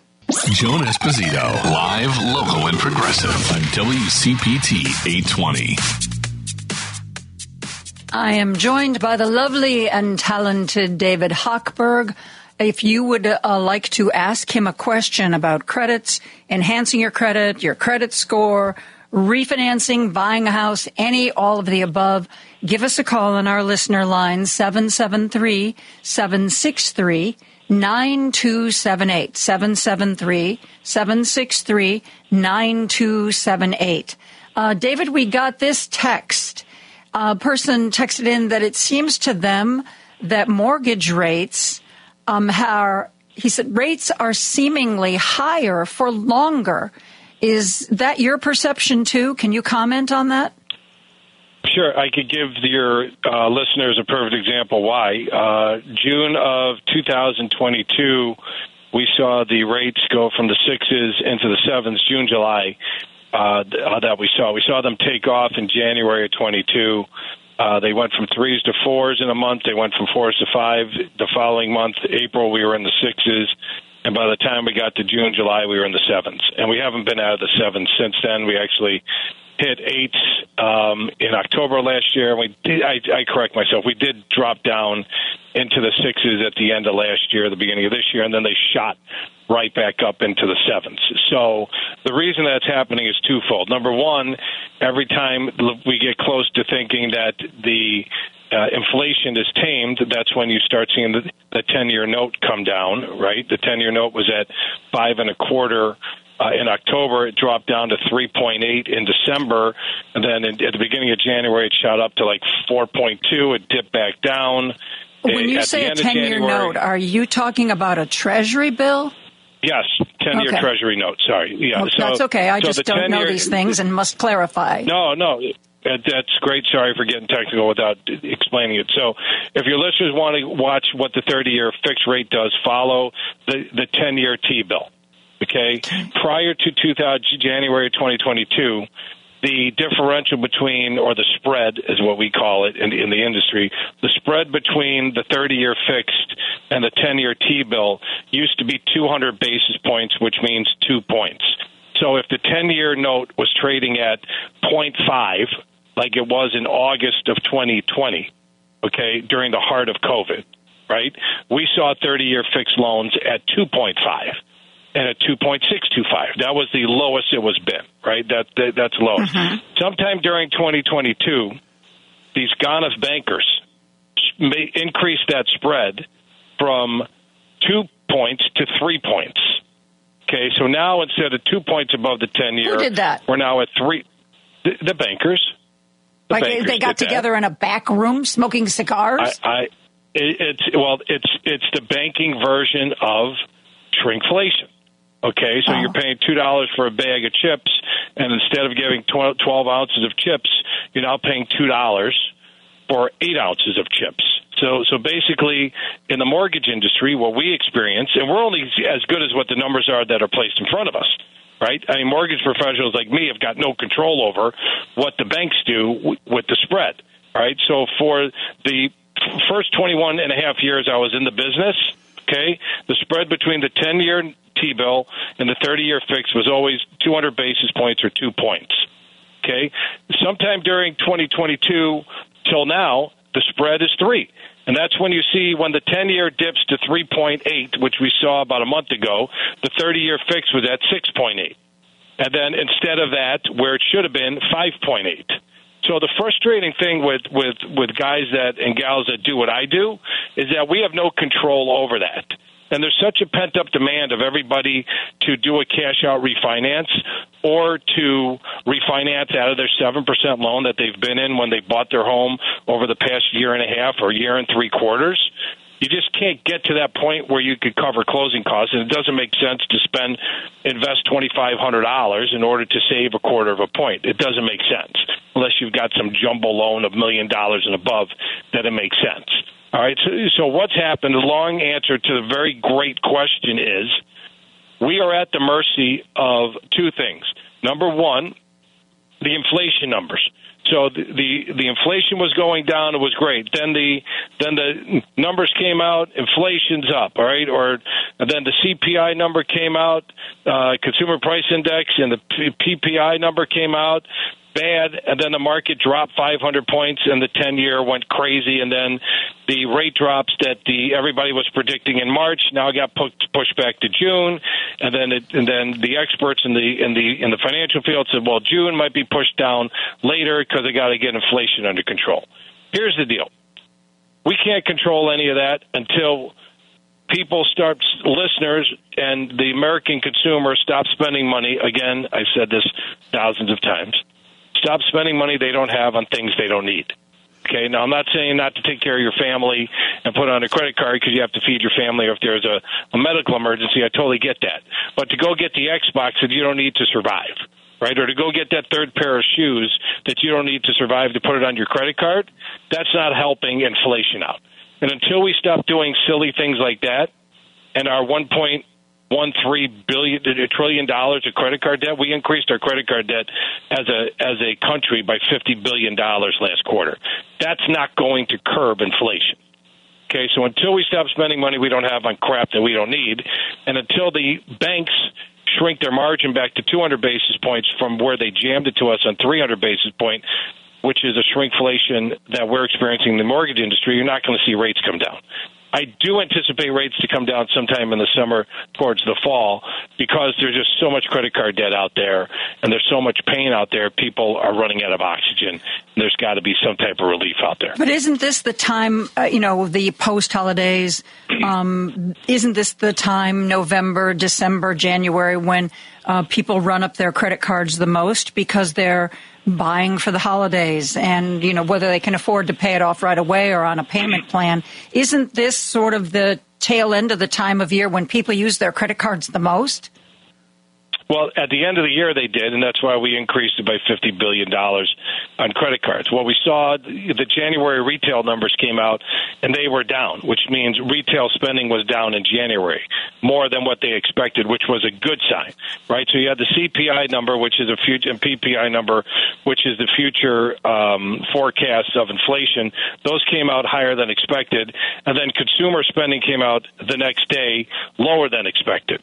So I mean, everything is so hypersensitive right now that what you know, you get one number one day, the market freaks out to the negative. You get one, uh, you know, a number the next day, and then the market freaks out to the positive.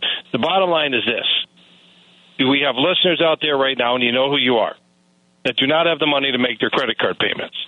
If you got listeners out there right now that are doing nothing to get themselves into a better position. I'll give you a perfect example. There was a listener that called me a week ago Tuesday. Okay, he got wiped out. during COVID. He was making 200 grand a year. Wife was a stay-home mom. They had a um, a young a, a young uh, daughter at home. I think like six eight years old. Lived in a seven hundred fifty thousand dollar home up in Lincolnshire. Like I said, he was making 200 grand a year, and he got his job cut. He lost his job during COVID. Okay, so what did he do? He went out and got a job at um, part-time job making twenty dollars, eighteen dollars an hour, doing twenty hours a week. So he got insurance for his family. Tapped out his four hundred one k, right, taxable income for his retirement account, which is not a good thing to do. It's in his fifties. All right, he lived off of that. They accumulated over the past three years two hundred and fifty thousand dollars of credit card debt. Okay, two hundred and fifty thousand dollars.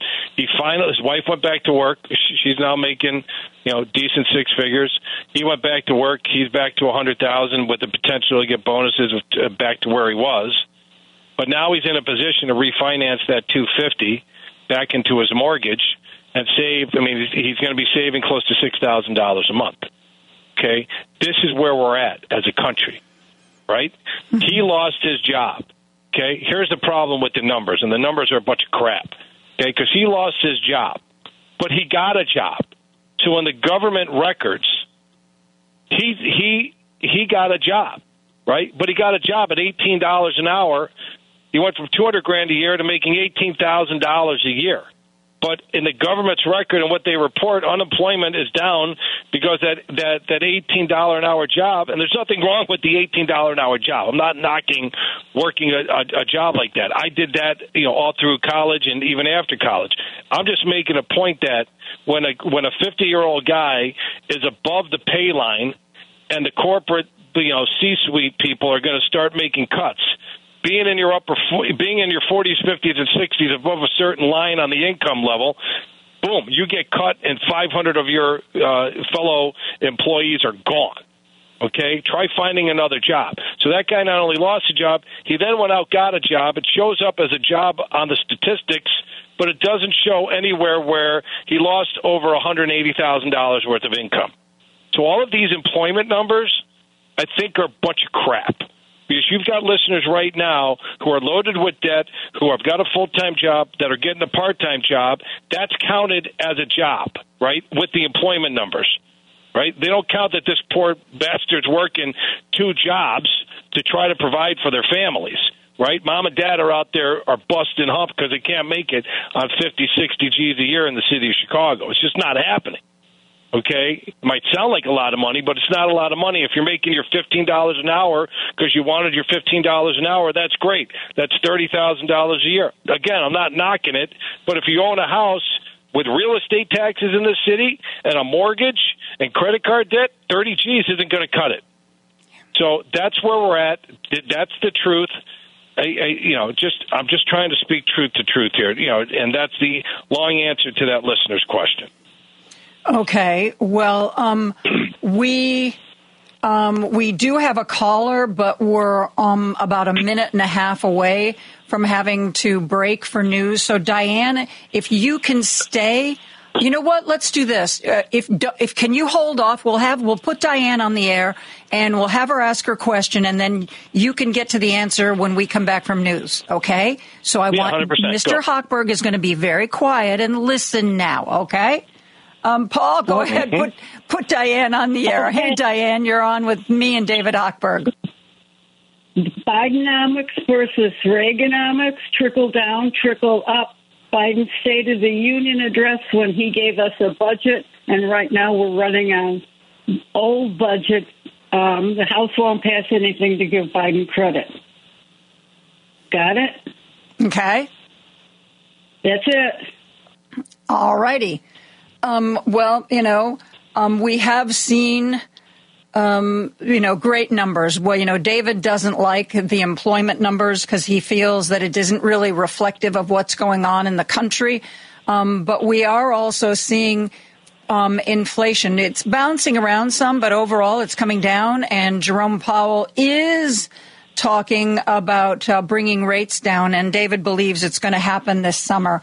Um, we are going to um, continue on. I've got a couple of more texted questions. David Hochberg and I will be right back after the news. Joan Esposito, live, local, and progressive. Quite frankly, I get most of my news from you. Joan Esposito. Y'all ready for this? On WCPT 820. And I'm joined by David Hochberg. Our phone lines are open. You can text me a question, which we've got a couple of those. Um, you can phone in and ask David a question. 773 763 9278. 773 763 9278. Uh, David, we have another caller. Ron is calling in from Tinley Park. Uh, Ron, go ahead. Uh, you're on with me and David Hochberg. Yes, uh, just listened to, uh, I believe it was a station days ago. One of the buildings downtown sold for, went down like from 121 million to 60 million just in the last four years. I think the real estate crunch is going to start to hit the city based upon, you know, the fact that most people are working from home. It's kind of a function of the COVID and all that. And I don't really see how the city's going to get out of that. You know, we lose half the value of a lot of the real estate. Do you think the real estate crunch is going to hit now or? A little late. Little it's already hit. It's already hit. You're talking about 150 North Michigan, which is the corner of. Um, yeah, I building believe, it on a slant on the roof. Yeah, yeah. It's the it's Yeah. the slanted building. I think it was a It's the what stone building, David? container building. What's that? It's the what building? It, it, I believe it's a stone container building. They- It's at the corner of, of Michigan and Randolph. It's the building that's got the uh, slope uh, roof that is oh the, that's in all the aerial shots whenever there's a football game It was or in a that movie concert. Adventures in Babysitting that, that years ago. Yeah, it's in everyone. I remember Yeah, from that movie. Yes. Yes, it's in every. It's in a, yeah. In, in 2017, uh, Ron, it sold for 121 million, and it just recently sold for 60 million. So Wow. you've got I don't a, see any way- I don't see buddy any of way mine. out of that.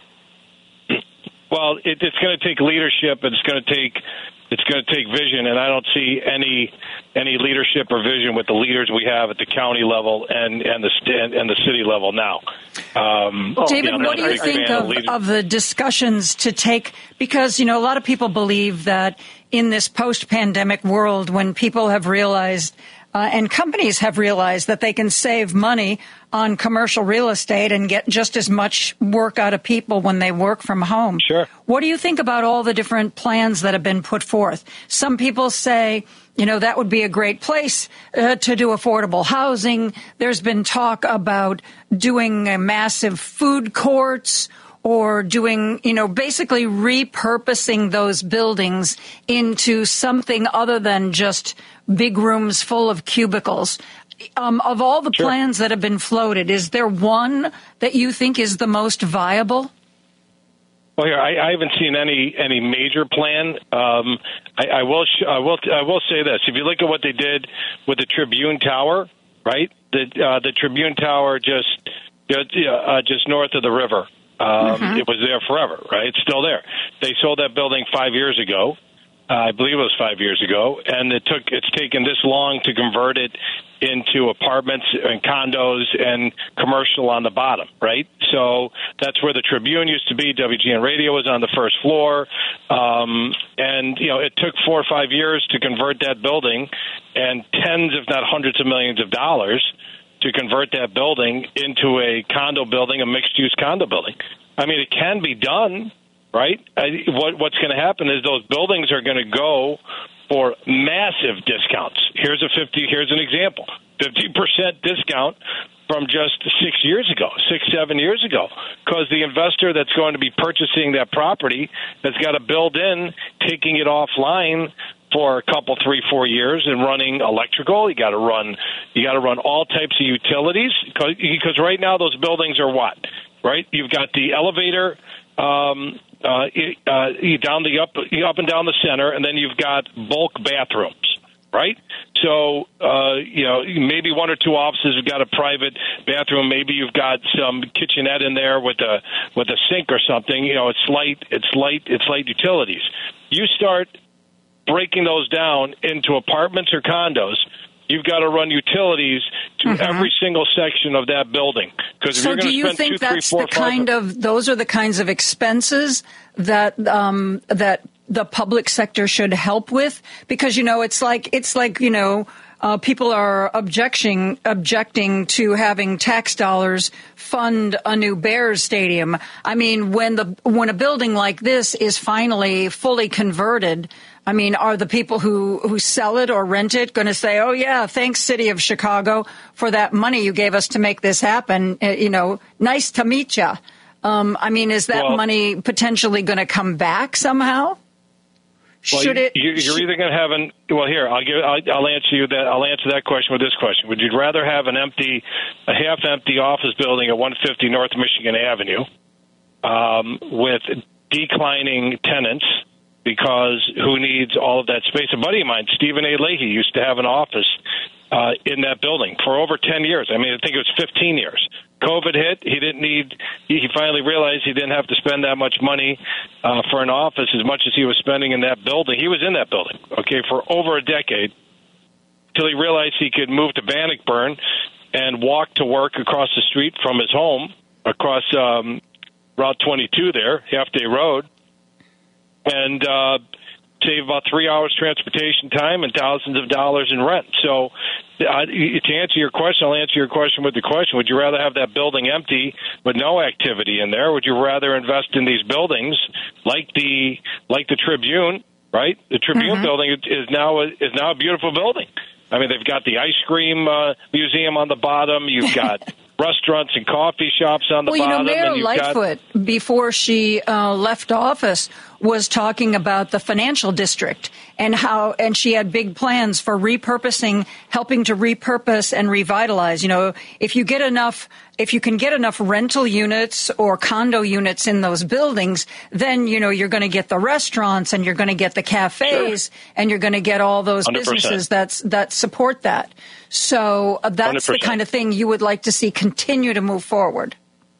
No, they, that's the type of thing that the city of Chicago and the county of Cook leaders should be forecasting and broadcasting and promoting, which they're not. Okay, and and encouraging developers to come in to invest in the city of Chicago because guess what just happened? Okay, you've got 150 North Michigan Avenue just lost 50% of their value. So guess what that real estate tax revenue from 150 North Michigan is going to be the next time that property is assessed? It's going to be substantially reduced. And then every other building within a, a mile, two mile radius of the city in the city of Chicago is going to use 150 North Michigan Avenue as a comparable when they go to get their real estate taxes assessed. Just like you would when 123 Maple down the street from you and your single family home was selling for $400,000 and now sold for $300,000. You're going to appeal your real estate taxes. Or if your condo, your two bedroom, two bathroom condo with the parking garage was valued at 400,000 and somebody down the hall sold it for 300,000, same exact unit, same exact view, same exact amenities, you're going to when your taxes are up, you're going to use that as a comp to get your real estate taxes reduced by 25% because you just lost 25% of your value. We've got a major problem coming our way, and the leadership in the city and at the county level is ridiculous. Right? They're talking Well, about what, changing what would you like to see them announce? If if they announced something tomorrow, you'd go, "Yeah, that's what I'm talking about." What what Okay, would you what program, what simple. policy, what? It's very simple. Here's some money for investors that want to come in with the vision to rework downtown Chicago from from from North Michigan Avenue to South Michigan Avenue to to, to Jewelers Row, all the way out to the financial district to uh, to the South Loop, all points in between. I'd also like somebody after 40 years of not talking about it, come out and say what they're going to do with the 25% of the brownfields. The brownfields are those factories that went out of business, and now you've got no productivity whatsoever, and you have a brownfield. Okay? Located throughout the entire south side of the city of Chicago. I would like to hear somebody with vision, with the city of Chicago being the, in the mayor's office and the county level being at Toni Preckwinkle's office, talk about what you're going to do to redevelop the 25% of Cook County that's earning zero tax revenue right now, sitting as a brownfield as it's been for the past 30 to 40 years. But if if a policy industry. like that were announced, David, would don't you think people would say, well, yeah, that's uh, that sounds real good, but where's that money going to come from? You know, what is it going to come from? Are you going to, you know, um, is it going to come from programs that already exist and you're just going to take money out of their budget? Are you going to raise taxes? I mean, I think what you're saying is a is a terrific idea, but I'm not sure I want to pay extra taxes. Okay, there's a simple answer to that question. Look what Detroit did. Okay, when they when they revitalized downtown Detroit, downtown Detroit was worse than Gary okay, or equal to Gary. Okay, Gary's not doing so hot, right? So what do you do? You give those with money, and you know who they are. Okay, there are tons of people with money. Say, hey, here's what we're going to do. We're going to cut you a deal on that property. We're going to give you a tax abatement for the next whatever years in order for you to make your money back.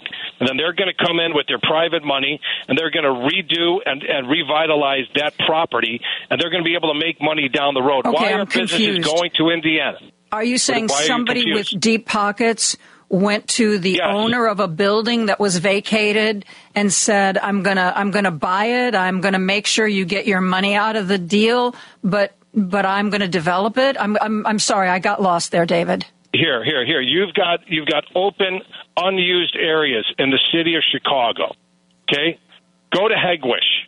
Right, go down the Bishop Ford Expressway from 103rd Street, where the Dan Ryan drops into the Bishop Ford with um, with Harborside International Golf Course. Okay, all the way down to the Indiana line. Look to the left, look to the right, with with all the factories that went out and all the brownfields that are there that have been vacated vacant for the past 20, 30, 40 years. If you gave that property away to somebody and had them redevelop it, okay, you'd be further ahead because you'd have money be going into the infrastructure. You would have trucks. You would have you would have resources. You'd have people working, and and uh, uh, something would go up on that property, and you'd be generating tax revenue from that property okay, with the goods and services coming in and out of that. You probably have to give a substantial discount, but you're getting nothing from that land right now. But then you'll have jobs for those districts and those areas that are begging for jobs. Okay, and then those folks that live in those communities will be able to work within their community to earn a living. And then they'll be able to go back to those communities and invest in those communities in rental properties and buy homes within those communities and then that's how you revitalize it. Nothing has been done, Jane, since I left the scrap industry in August of 2020. Okay, I left it in August of tw- uh, t- 2000. I'm sorry, August. T- I worked at 127th and Doty. Okay, which is right behind the grain elevators off the Bishop Ford. The Ford plant's over there. Tootsie Roll dropped their sugar off over by there, and Harborside International is right down the street. So I'm pretty well versed in that area. Okay, because I used to travel it every single day for five years. Okay, nothing's been done. That's what instead of just talking and blowing smoke out of your rear ends and trying to reconvert a, a real estate tax program to, to, to say you're going after the millionaires, why don't you look at the areas that have been blighted and depleted and haven't been developed in the past 20 to 40 years and do something? Right? Stop your lips from moving and actually do something that you have the power to do instead of saying, oh, this is, you know, we got to tax this, we got to tax that. Why don't you develop some of the undeveloped areas and bring the, and bring those areas back up? That's what just frustrates the hell out of me. You've got Okay, David, I have another question about the commercial real estate downtown. I've been reading a lot in Crain's Chicago Business that if the owners of these commercial buildings that are having all these vacancies, if they can't figure out a way forward, um, then generally what the owners seem to be doing is they just stop making their payments to the bank, and eventually the bank is the owner of the building. When something like that occurs, what do the banks do with these buildings? Do they sell them Yeah. like they sell debt for pennies on the dollar? And wouldn't that be the kind of thing where a private investor could step in, get a get a building from a bank uh, at a reduced rate, and do something with it? Sure, sure. I, listen, But wouldn't that happen Chicago. without any city or county or state uh, action of all at all? I mean, if the if the bank has taken a building in, in basically in foreclosure and just wants to turn it around, couldn't that happen right now? The way things are in the with the laws and ordinances we have on the books right now. Absolutely. Here's what's happening right now in the commercial mortgage space. right? Typically, those loans are good for five years, Joan. Right? You get them for five years. They're five-year balloons. Sometimes, if you're lucky, you could get them for 30, but not many commercial mortgages are for 30 years. Okay? They're typically five-year balloons. So if you take a look back, when were those loans taken out? In 20 in, in 2020 when the rates were super low, right? So now we're coming due uh, five years later. You've got billions of dollars worth of commercial real estate paper coming due. You now have got that paper, th- those mortgages, that investment is now going to be financed on a decreased value of the building. So those com- so those building owners that have got that paper that have the mortgage against their property, right? If you buy, if you bought a a a, a five million dollar building, okay, just use this for an example. You put down a hundred, and you put down a million dollars. Mm-hmm. Okay, so now you've got a four million dollar property on a building you bought for five million dollars, and the property's now down fifty percent. You now have a building that's worth two point five million dollars. Now you are over leveraged, right? Now you've got four million dollar mortgage against a two point five million dollar property. That's not a really good spot to be in if you're a bank. So if you want to, and now you got your loan coming due, right? So, so the banks are doing major workouts with a lot of these building owners because they don't want to be holding a ton of buildings. Because if these buildings start going bad, then the banks have to come up with money, cash out of their balance sheet to take over these properties, and they don't want to do that and take it for a loss. So, so they're doing workouts. Now, there's some times where they're not going to be able to work things out with these building owners, and, and the building owners are just going to throw in the keys and say, "Hey, have a nice day. You've got 123 uh, North Michigan Avenue. I can't afford to own that anymore." And then you've got a decrease in in values, and then you know it, it further de- depreciates the market and depresses the market. So we we need a vision of the city of Chicago from the head of the county and the head of the city of Chicago. All I'm saying is I'm in real estate. I haven't heard any vision from Toni Preckwinkle's office or Mayor Johnson's office as to what's happening. Right? I haven't heard it. If, if I'm wrong, tell me when they've gotten together and done a vision of Chicago, talking about what they're going to do, what their vision is for downtown. eh, eh, You know, from the river all the way, you know, from the river to the river, right, or, or from the lake to the river. Okay, so you're going to do from Lake Michigan all the way down to the east the the west branch of the Chicago River, right? You know where it splits over there by the East Bank Club. Okay, you know, so you know it goes down through the financial district all the way down to where they want to build Sox Park, and and and all the way up to Goose Island. Tell me what you're going to do from from the uh, from the from the lake all the way west to the river. Sh- show me a plan. You know, show me and everybody else in the real estate market a plan because we haven't seen it except to say that you're going to try to change the Chicago transfer tax and call it a millionaire's tax, which is just a bunch of crap. Okay, without talking about what you're going to do for the city of Chicago and what you're going to do for the 25% of the city of Chicago that you that's a brownfield. That that Rahm Emanuel didn't touch, that Mayor Daley didn't touch, that Lori Lightfoot didn't touch, that Mayor Johnson hasn't touched. Okay, because they're all cowards. Okay, you've got failed leadership going back to Daley to Byrne. Okay, I'm not just pounding on Johnson. Nobody's done anything. Okay, but in, in- you use. Detroit as an example, and I.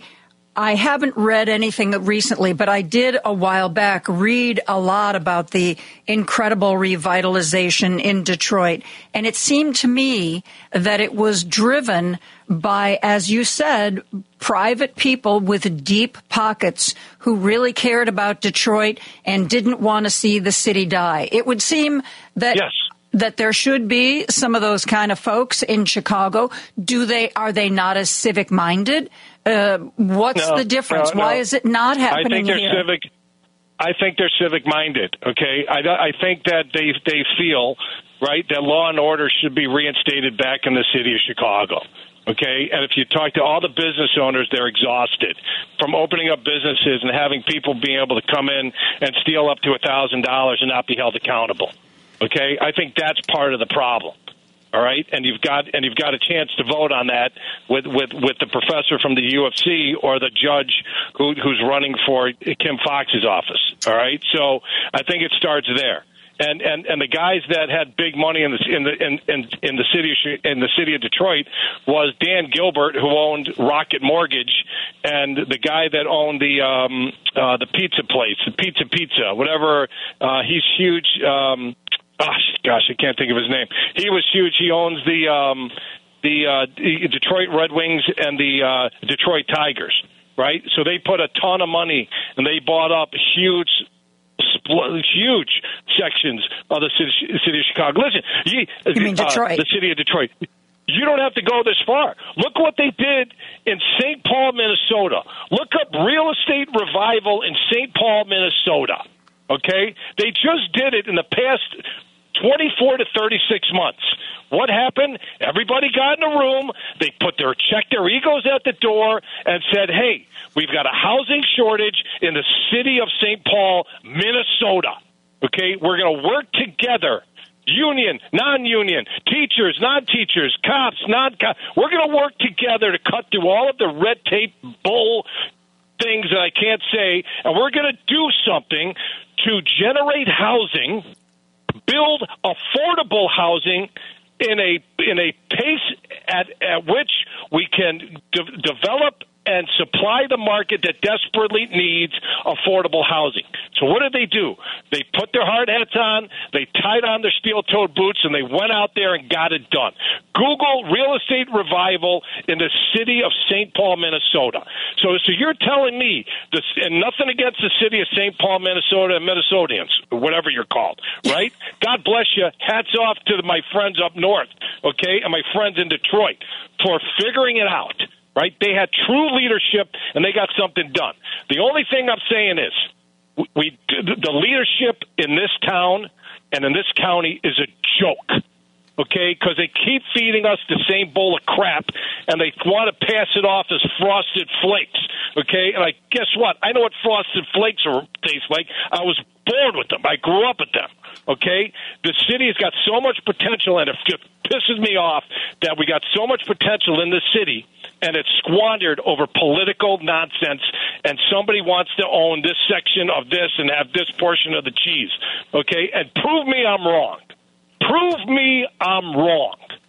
Okay? Tell me I'm wrong. You've got elected officials who are appealing real estate taxes, running the, the real estate appeals office.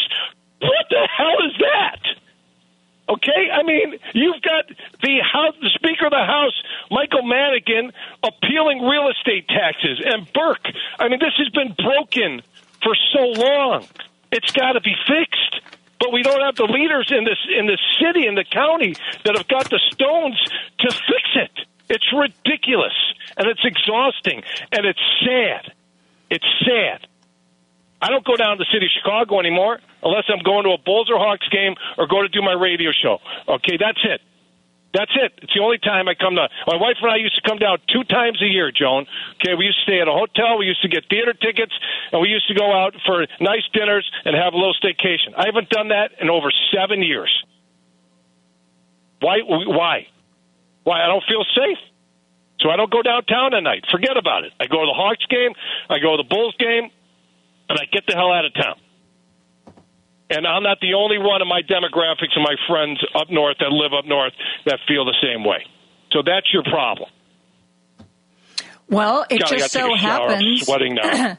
David, um, my very next guest is uh, Clayton Harris III, who is uh, one of the two people you mentioned who's running to replace uh, Kim Foxx. And I will uh, talk to him about these issues you've raised, and let's see what he has to say, okay? Yeah, do me a favor. Ask him if somebody steals above $300 worth of merchandise, which is the law, if they should be prosecuted for theft. We or will if talk. we're just going to have an arbitrary number up to $1,000. We will talk about Ridiculous. shoplifting, among other things. David, right, I go thank have you. decaf. I'm, I'm losing my mind yes, here. I know you need some decaf. Um, and uh, thanks for answering the uh, listener questions. I appreciate it. Uh, you know I love you. I'll talk to you later. Thanks for the opportunity. Love you too. Well, thanks for being here. We are going to take a break and we will ask Clayton Harris III, uh, one of the two people running to replace Kim Foxx, uh, some of these questions and see what he has to say right after this. Joan Esposito, live, local, and progressive on WCPT 820. I am very pleased to welcome to our program one of the people who is running to be the next Cook County State's Attorney. Clayton Harris III joins us. Clayton, thank you for being here. Hi, Joan. Thank you so much for having me. I appreciate being on the show. I appreciate you, you taking the time to talk with us. Well, uh, my previous guest, uh, David Hochberg, is involved in mortgages and refinances, and he has been talking about what he sees as a uh, a lack of revitalization in the city of Chicago, and also a lack of of people from the suburbs coming down to enjoy the theater, to enjoy the restaurants, to enjoy uh, the hotels once in a while because of a perceived feeling of not being safe. Um, what, as Cook County State's Attorney, uh, Kim Foxx has uh, made uh, some much needed reforms. We've gotten rid of cash bail. But there are people who believe that while, you know, she was a pioneer and she did a lot of things right, that there were certain areas where she was too lenient. And that has led to this feeling of lawlessness. Um, what do you think about what your what what Cook Kim Foxx did in this job, and what would you do differently? So um, I think that what we have to look at is that some of the things that Kim Foxx has done has been nationally replicated, and we're not going to go backwards from that. When we look at the reform, when we look at uh, how justice is administered, what I'm looking to do is to build upon that, to continue with it, but also to make sure that people understand, and we're telling the story about the safety aspect. My my platform is that we can be safe and just at the same time, that it's not an either or proposition, but that it's an and proposition. So I think that what we do now is we address those feelings that David was talking about, right? The concern that people have, and we address it head on by acknowledging that this fear exists, and then we change the narrative on what's going on. We how do you do that, though, that, Clayton? How, how right, do you do I, that? I think that that's the, the, the question, right? How do we change that narrative? And I think the way that we do that is by hitting people with the facts that are going on, but also with the visual visualization of what's happening as well.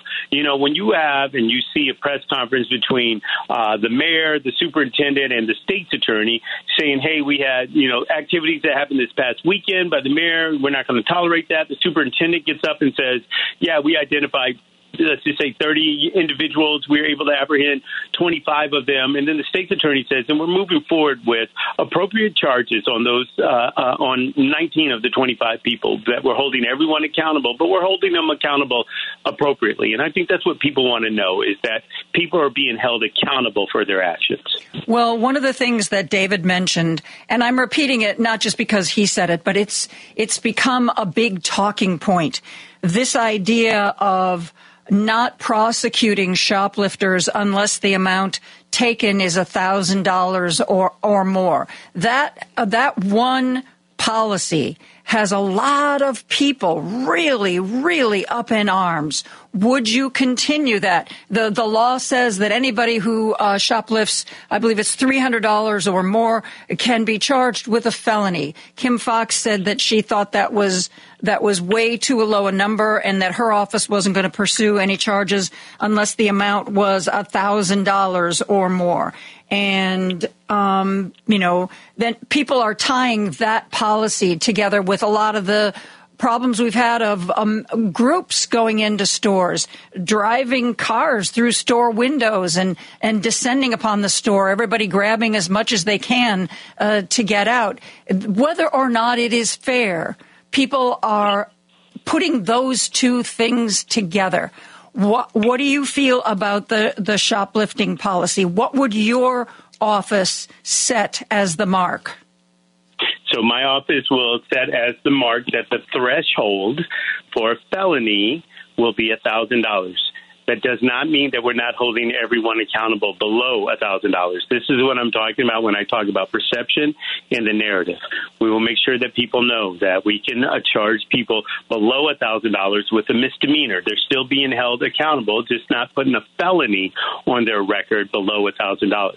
But what I like to tell people too is that that discussion is just it's it's it's it's too broad of a discussion. So when you talk about three hundred dollars or thousand dollars, if someone just takes my phone off the table as I sat it down, the question is, do I think that someone stealing my phone uh, that costs more than three hundred dollars uh, as a felony that's on the record for the rest of their life? The answer is no, I do not. Now, if someone comes and breaks into my house and takes my phone, it doesn't matter whether that phone is a thousand dollars, three hundred dollars, or four dollars because we can charge them with a burglary. That's what I'm talking about. If someone takes the phone off my person, that's an assault, and we can charge them with a robbery. So when people do or talk okay, about Okay, but let's just go back to pure shoplifting. Um, Correct. That's a misdemeanor means very little. Usually, no jail time. I mean, it's people are looking at a misdemeanor charge almost as a get out of jail free card.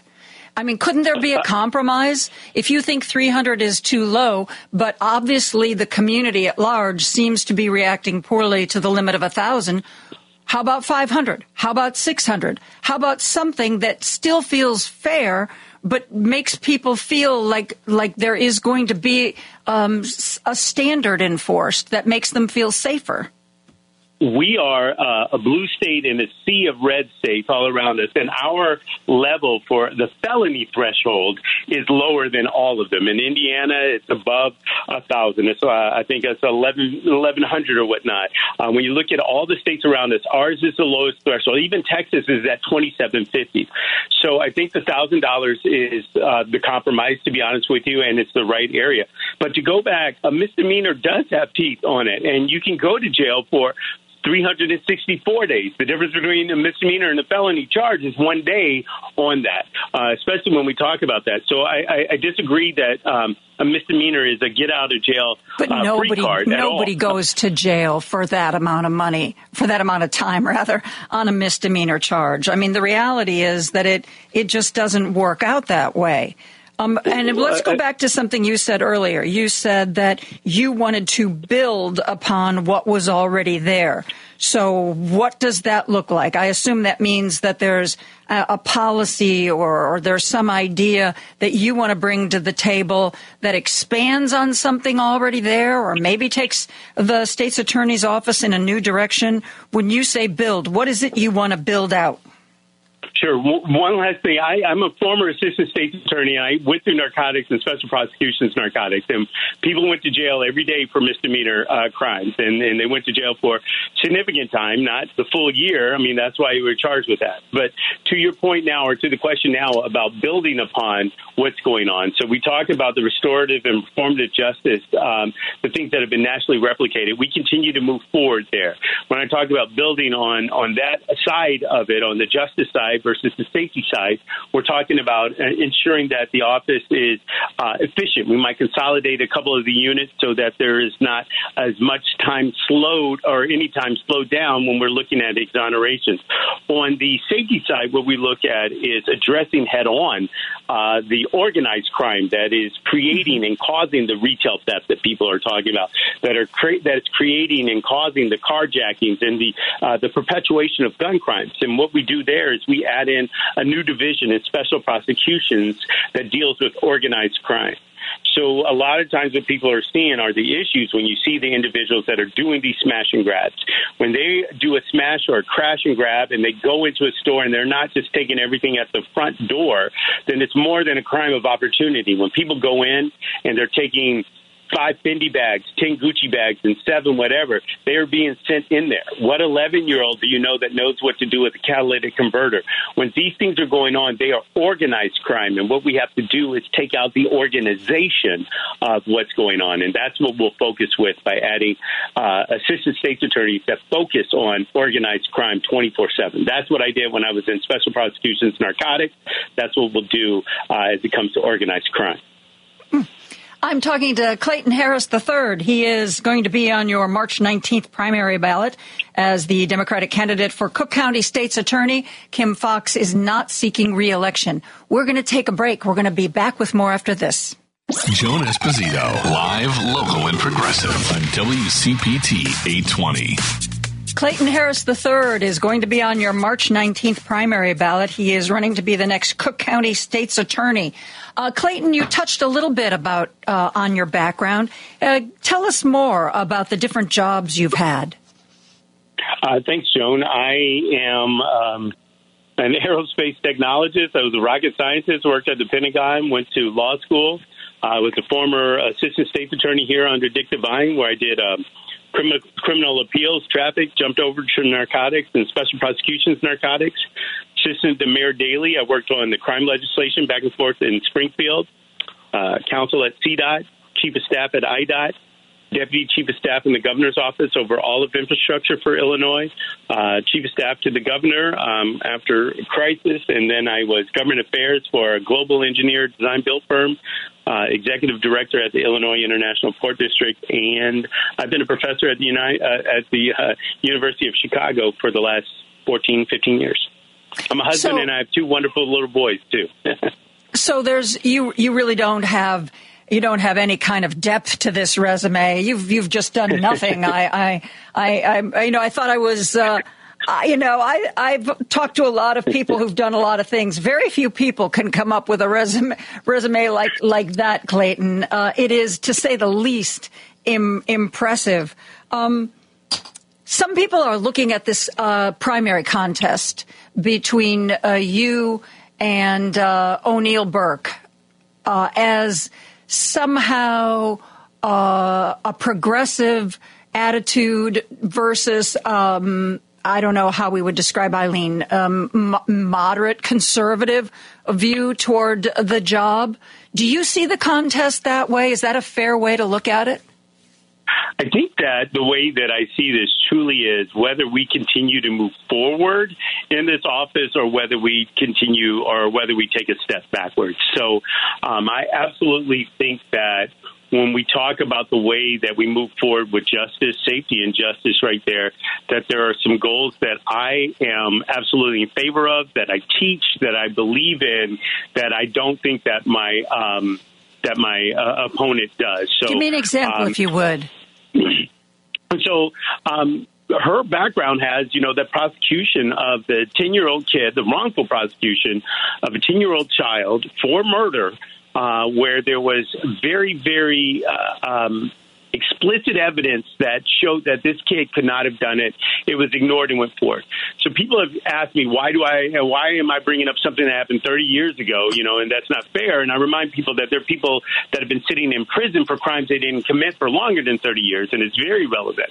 But the other part of it, and this is, I think, to the point of your question, is that there's not even been an acknowledgement of the issues that led to that conviction, anything else that's happened since then, and it's been a doubling down.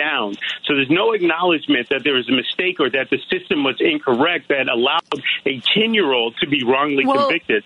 Well, I'm, I'm not. I'm not. I'm sure as um, aware of all the details of that case as you are. But from just from what I've read in the papers, I believe the prosecution um, was built. Um, I, it was around a confession that was later found to be bad, or some other piece of evidence. Because I believe that it was looked at and um, there were no there was no prosecutorial malfeasance of, of any kind that was found to be Eileen O'Neill Burke's fault in that in that case. Just you know, just to be just to be clear about what I know, uh, just from reading the newspapers. She says every time that no court ever found that she did anything wrong, and that is um, what I'm talking about. It doesn't matter whether a court said that you did something wrong when the evidence showed that this 10 year old, 88 pound child with no blood evidence whatsoever on their person yes, convict, uh, uh, confessed to a crime, but the confession didn't match the facts of the, the case in the police report. And a 10 year old confessing to a crime uh, because they want to get to their brother's or their friend's birthday party, uh, I, I, I think anybody would see that and continue. I, I'm a military brat. My dad was an officer in the United States Army. I was raised with discipline and respect for authority. It's the same way I'm raising my two little boys. And maybe it's so personal to me because my boys are nine and eleven. So this ten year old would be right in the center, and and and the physical capabilities of that child at that time are what I have in my house at this time, and it just defies logic.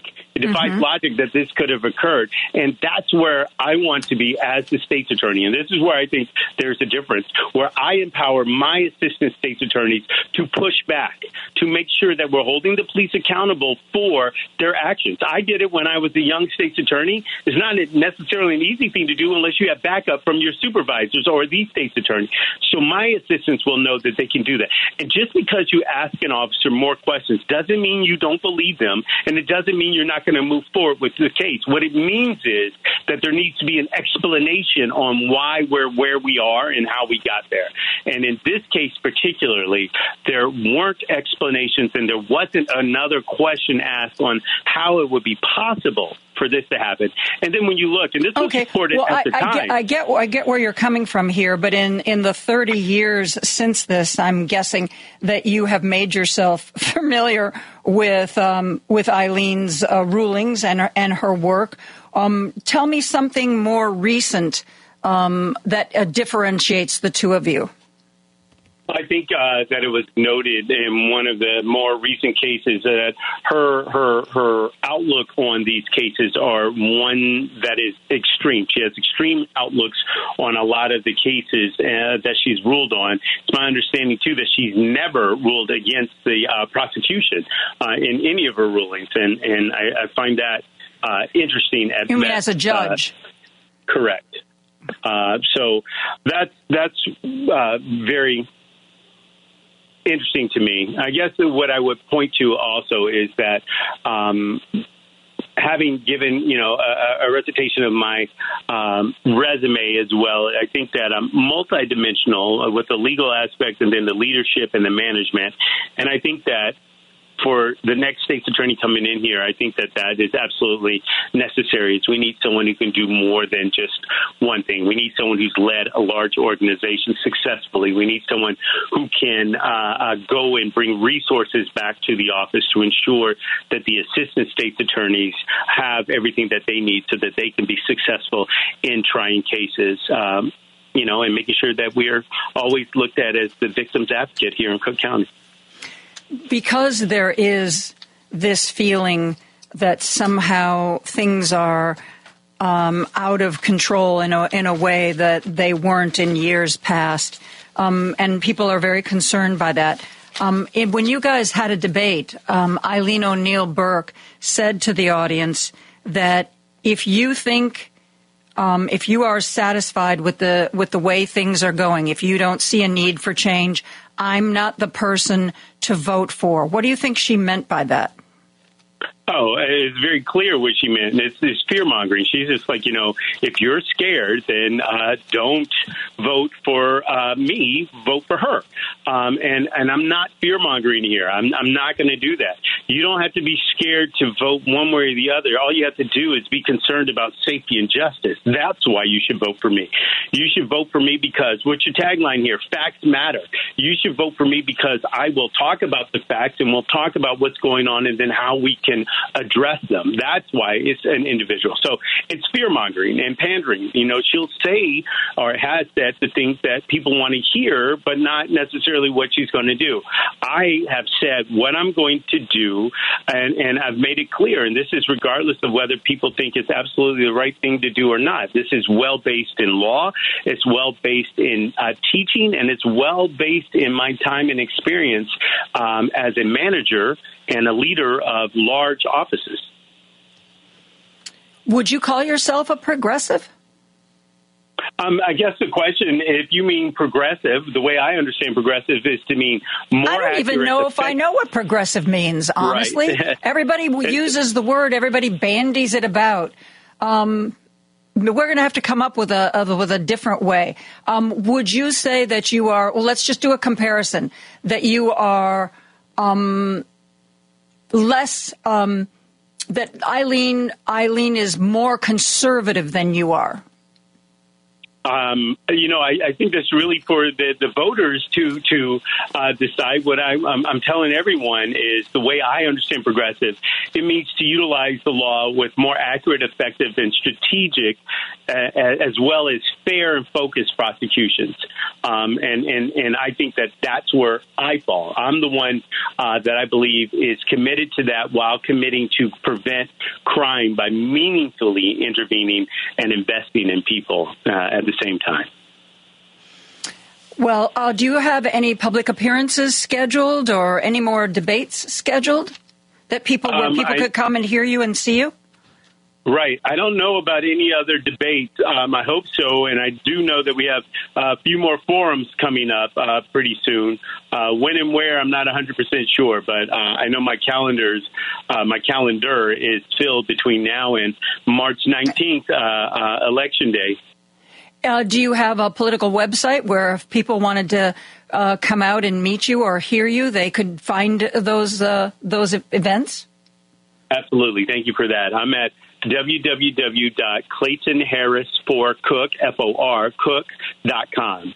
claytonharrisforcook.com. Well, um, Mr. Harris, thank you so much for joining us today. Uh, appreciate the conversation. And I know how busy you are. Thanks for uh, spending time with us. And I appreciate the opportunity. Thank you very much. And again, uh, remember, March 19th is when you will be voting uh, in Cook County.